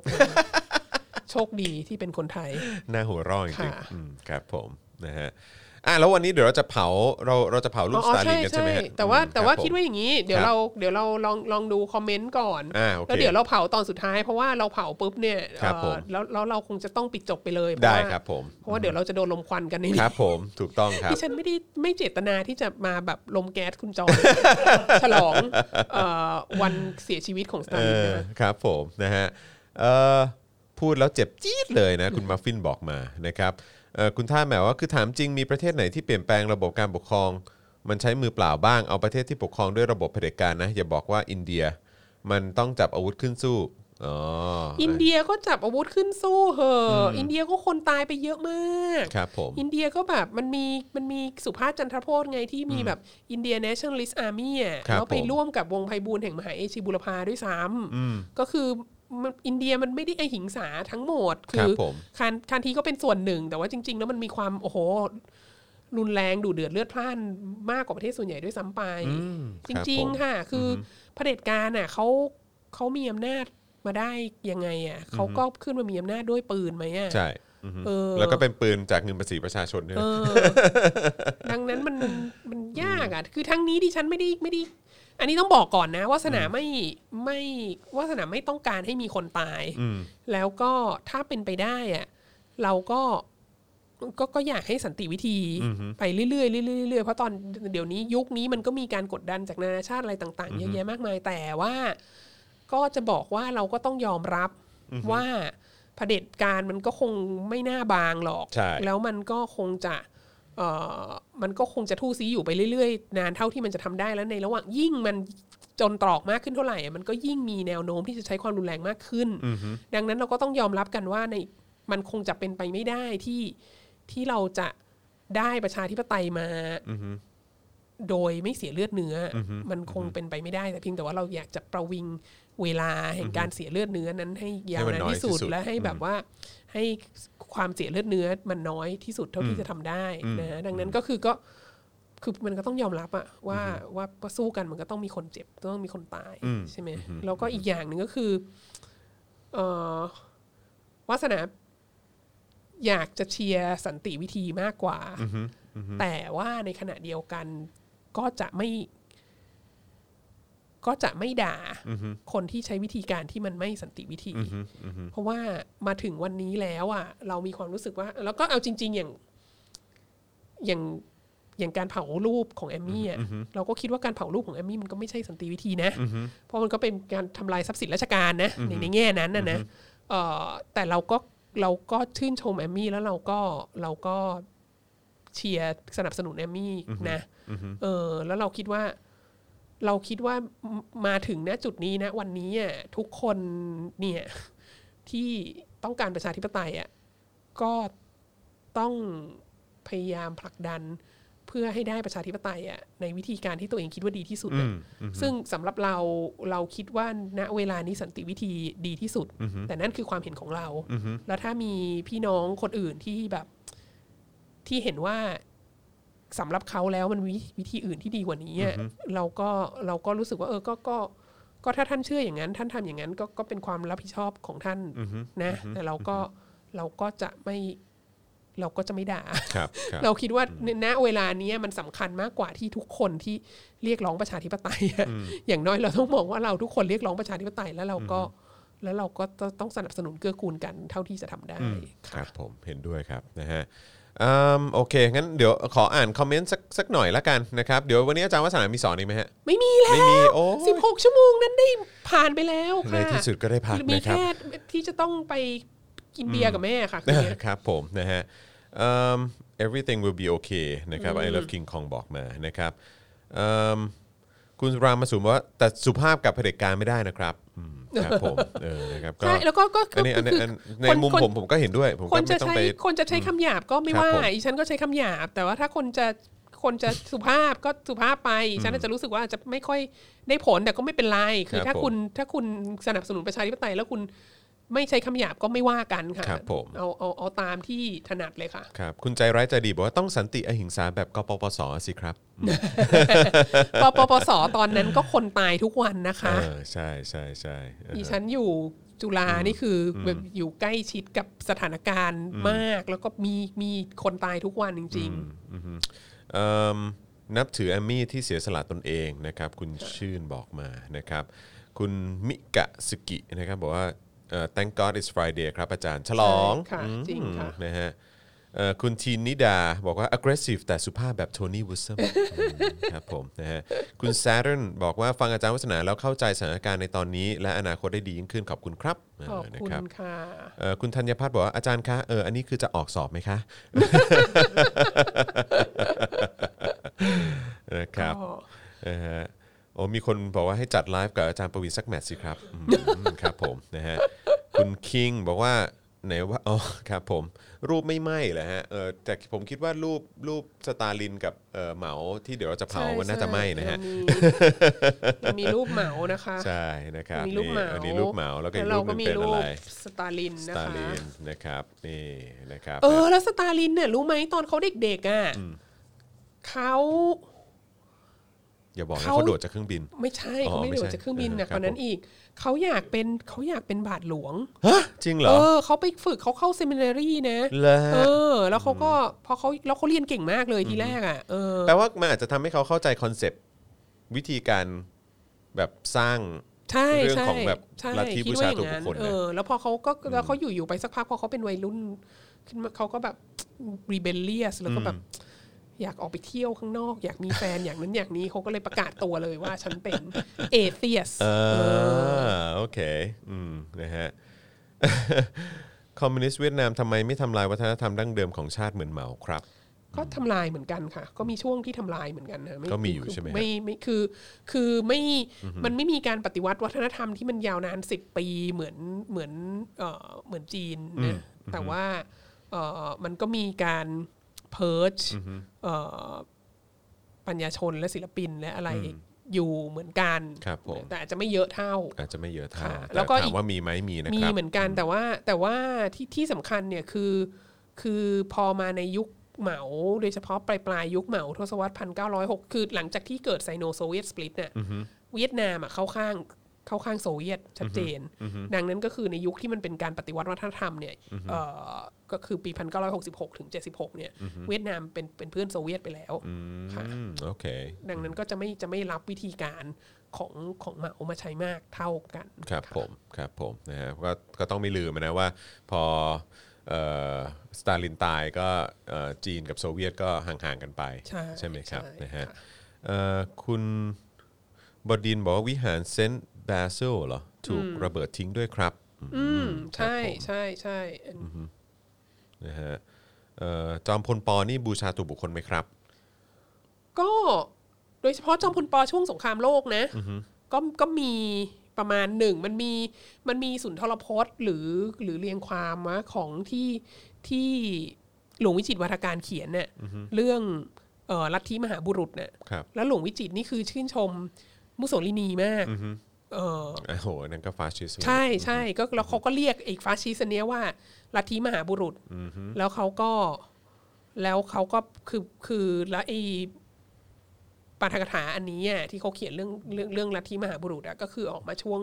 ช่วงจอมพลปสงครามโลกนี่แหละ ก็คือไอเดียก็คือคือ เราคิดว่าก็เขาไม่ได้พูดออกมา แต่ แต่ คล้ายๆ การที่เขาพูดเรื่อง เป็นการเปรียบเทียบ นี้ก็เป็นการเหมือนกับว่าแบบ เราก็เราก็จะสามประเทศของเราก็จะรอดพ้นภัยพิบัติไปได้ ถ้าเรามีลัทธิมหาบุรุษเหมือนกันอะไรอย่างเงี้ยมันก็มี คือเขาก็มีของเขา suggestion เราก็มีของ ใช เรา ่แบบโอ้โหมุสโซลินีมันเจ๋งจริงเลยอย่างนั้นอย่างนี้ Yeah อย่างนี้อะไรเงี้ย ครับผม ก็ก็มีมีหลายอย่างที่เป็นไปในแนวทางนั้นค่ะ ครับผมนะ จอม ฮะ จอมพลปอยุคก่อนสงครามและระหว่างสงครามนะเออเราคิดว่าเราคิดว่าเป็นเป็นอะไรที่ใกล้เคียงกับฟาสชิสต์มากที่สุดละแต่ว่าพอหลังสงครามนี่เป็นอีกเรื่องหนึ่งนะไม่เหมือนกันค่ะ ครับครับเอ่อคุณวอล วอลทับหรือเปล่านะฮะบอกว่าอาจารย์วัฒนาครับ ผมอยากรู้เรื่องมะม่วงที่เหมาเอาไปให้ชาวนาครับ มันขนาดนั้นเลยเหรอครับ อ๋อ เป็นเรื่องอะไรฮะ มันไม่ใช่ว่ามะม่วงเหมาไปให้ชาวนาหรอก อ่าฮะ มันคือว่ามะม่วงภาษาจีนเนี่ยมันคือหมางกัว อ่าฮะ แล้วแบบมันก็แบบมันก็ถูกอุปโลกขึ้นมา คือมันอาจจะมันอาจจะมีผูกกับกับเรื่องว่าเหมาไปเหมาเอาเหมาไปเยี่ยมชาวนาแล้วให้กินหรืออะไรเงี้ยมันมีการแต่งเรื่องผูกพันกับคำว่ามะม่วงเนี่ย แต่ประเด็นก็คือว่ามะม่วงมันกลายเป็นผลไม้ศักดิ์สิทธิ์ในยุคปฏิวัติวัฒนธรรม อ๋อ เพราะว่าชื่อมันเนี่ยคล้องคล้องคล้าย ๆ กับชื่อเหมาอะไรเงี้ย อ๋อหมางกั ห ว มังหมังหมังหมังกลัวหมังกลัวมู เอ เห อ มาอะไรอย่างเงี้ย อ๋ เอ อ อ โอเค แล้วมันก็เลยกลายเป็นแบบกลายเป็นผลไม้ศักดิ์สิทธิ์กลายเป็นสิ่งที่แบบ เออให้กันในวันตรุษจีนเป็นมงคลเป็นอะไร อ่า เงี้ เป็ ย นของ พราะว่าม งคล มัน เพ เป็น ราะ ของมงคลเพราะมันชื่อเดียวกับ พ ท่าน พ่ ป วง ระ กั ธานอะไร เอ เงี้ย อ เออ เออนะฮะองค์เหมาอืมครับผมนะฮะเอ่ออ๋อว่าจอมพลปอนี่ชัดครับคำขวัญแก่เชื่อผู้นำชาติพ้นภัย อ่าใช่ มิสเตอร์ ใช่ เทมส์ ใช่ บอกมานะครับนะฮะโอเค นี่ก็จะเที่ยงครึ่งแล้วครับนะฮะเอ่อเราคุยกันมา 1 ชั่วโมง 40 นาทีครับอาจารย์วัฒนาครับผมนะฮะก็เดี๋ยวเราจะปิดท้ายนะครับด้วยการเผารูปเอ่อ ลำลึกถึง สตาลิน สตาลิน และเหมา ค่ะสตาลิน นะครับนะฮะ ให้ดู ก็เป็น สตาลิก่อนนะคะ ก็เรียกว่า แล้ ต้นแบบลัทธิบูชาตัวบุคคล นะคะ นะฮะ เดี๋ยวเราก็ โล จะ กสมัยใหม่ เดี๋ยวเราก็จะเผา ครับผม แล้วเราก็จะปิดออกจากรายการไปเลยนะ ใช่ครับ แต่ว่า เพะ ทิ้งท้ายทิ้งท้ายได้ไหมครับนะฮะทิ้งท้ายกันนะครับเอ่อเดี๋ยวเย็นนี้นะครับเราจะเจอ Daily Topics ก็เป็นเอ่อพี่แขกคำปากา ค่ะ ใครอยากจะรู้เอ่อรายละเอียดเกี่ยวกับการสั่งเสื้อฉันบ้ากามบายคำปากาเนี่ยนะครับก็สามารถติดตามได้เอ่อในช่วงเย็นวันนี้นะครับแต่ว่าทิ้งท้ายกันด้วยการสนับสนุนเราหน่อยดีกว่านะครับทางบัญชีกสิกรไทยนะครับศูนย์หกเก้าแปดเก้าเจ็ดห้าห้าสามเก้านะครับหรือว่าสแกน QR Code ก็ได้นะครับแหมก็ถือว่าเอ่อมาถึงช่วงท้ายของคลาสแล้ว นะฮะก็สามารถสนับสนุนทิ้งท้ายเข้ามาได้นะครับ เติมหลอดเลือดของเราเข้ามาหน่อยเออนะครับเราจะได้มีพลังนะครับ แล้วก็ใครที่เอ่อประทับใจนะครับหรือว่าชอบเนื้อหาที่อาจารย์วัฒนาเอามาฝากในวัฒนาละวาดทุกๆ เอพิโซดเนี่ยนะครับนะก็สามารถเติมพลังชีวิตเข้ามาให้กับพวกเราได้นะครับ ทางบัญชีกสิกรไทย 0698975539 นั่นเองนะครับนะฮะอย่าลืมนะครับ สแกน QR Code ก็ได้นะครับ หรือว่าจะไปสนับสนุนแบบรายเดือนผ่านทาง YouTube Membership หรือว่า Facebook Supporter ก็ได้ดูเหมือนกันนะครับผมนะฮะอ่ะโอเค งั้นเราจะปิดท้ายด้วย เอ๊ะเราเรามีอุปกรณ์ไหม มีแล้วมีแล้ว โอ้ยเอามาด้วย เอ โอ้ อ โห อาจารย์ เอามา วัฒนาพร้อมเพรียงมาก เออนะครับ เตรียมการมาดี นึกว่าจะเอา ค่ะ น้ำมันก๊าซเอาอะไรด้วยนะฮะ โอ้ เออครับผม นะ ค่ะ นะครับ อ่าโอ โอ เค เค งั้นเราจะทิ้งท้ายนะครับ อ่าเดี๋ยว เดี๋ยว เดี๋ยวก่อนนะ อ่ะ อ่ะขอโอเคค่ะ ขยับอันนี้นิดนึงนะฮะ จะได้เห็นอาจารย์วัฒนาชัดๆนะครับ อาจารย์วัฒนาอารวาสนะครับ วัฒนาอารวาสก็จะลากันไปก่อนนะครับเฮ้ย จุด อุ๊ย จุด จุดไม่ติด ไม่ จุดไม่ติด ส ต้องต้องปิดพัดลมไหมต้องปิดพัดลมไหม ไม่เป็นไรไม่เป็นไร อ๋อไม่ ส ต้องนะ ตาลินไม่ไฟอีกเราเชื่อมั่น เออโอเค เราเชื่อมั่นในสตาลิน มาแล้วครับ อ่ นะฮะ มา ไปแล้ว มา นะครับ ติดติดมาที่เห มาสตาลินไม่ติ มา ด ผมจุดให้มา ไม่ มันต้อง ฉัน จุดจากด้านล่างตรงนี้ อ่ะอ่ะ นี่นี่นี่นี่มา นี่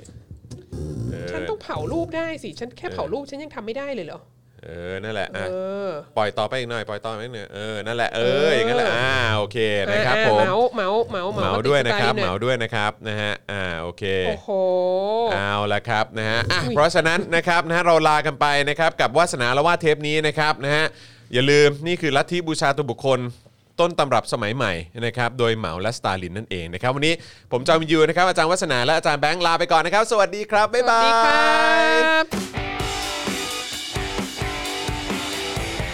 า วั ย สดีควาสรับนาอารวาส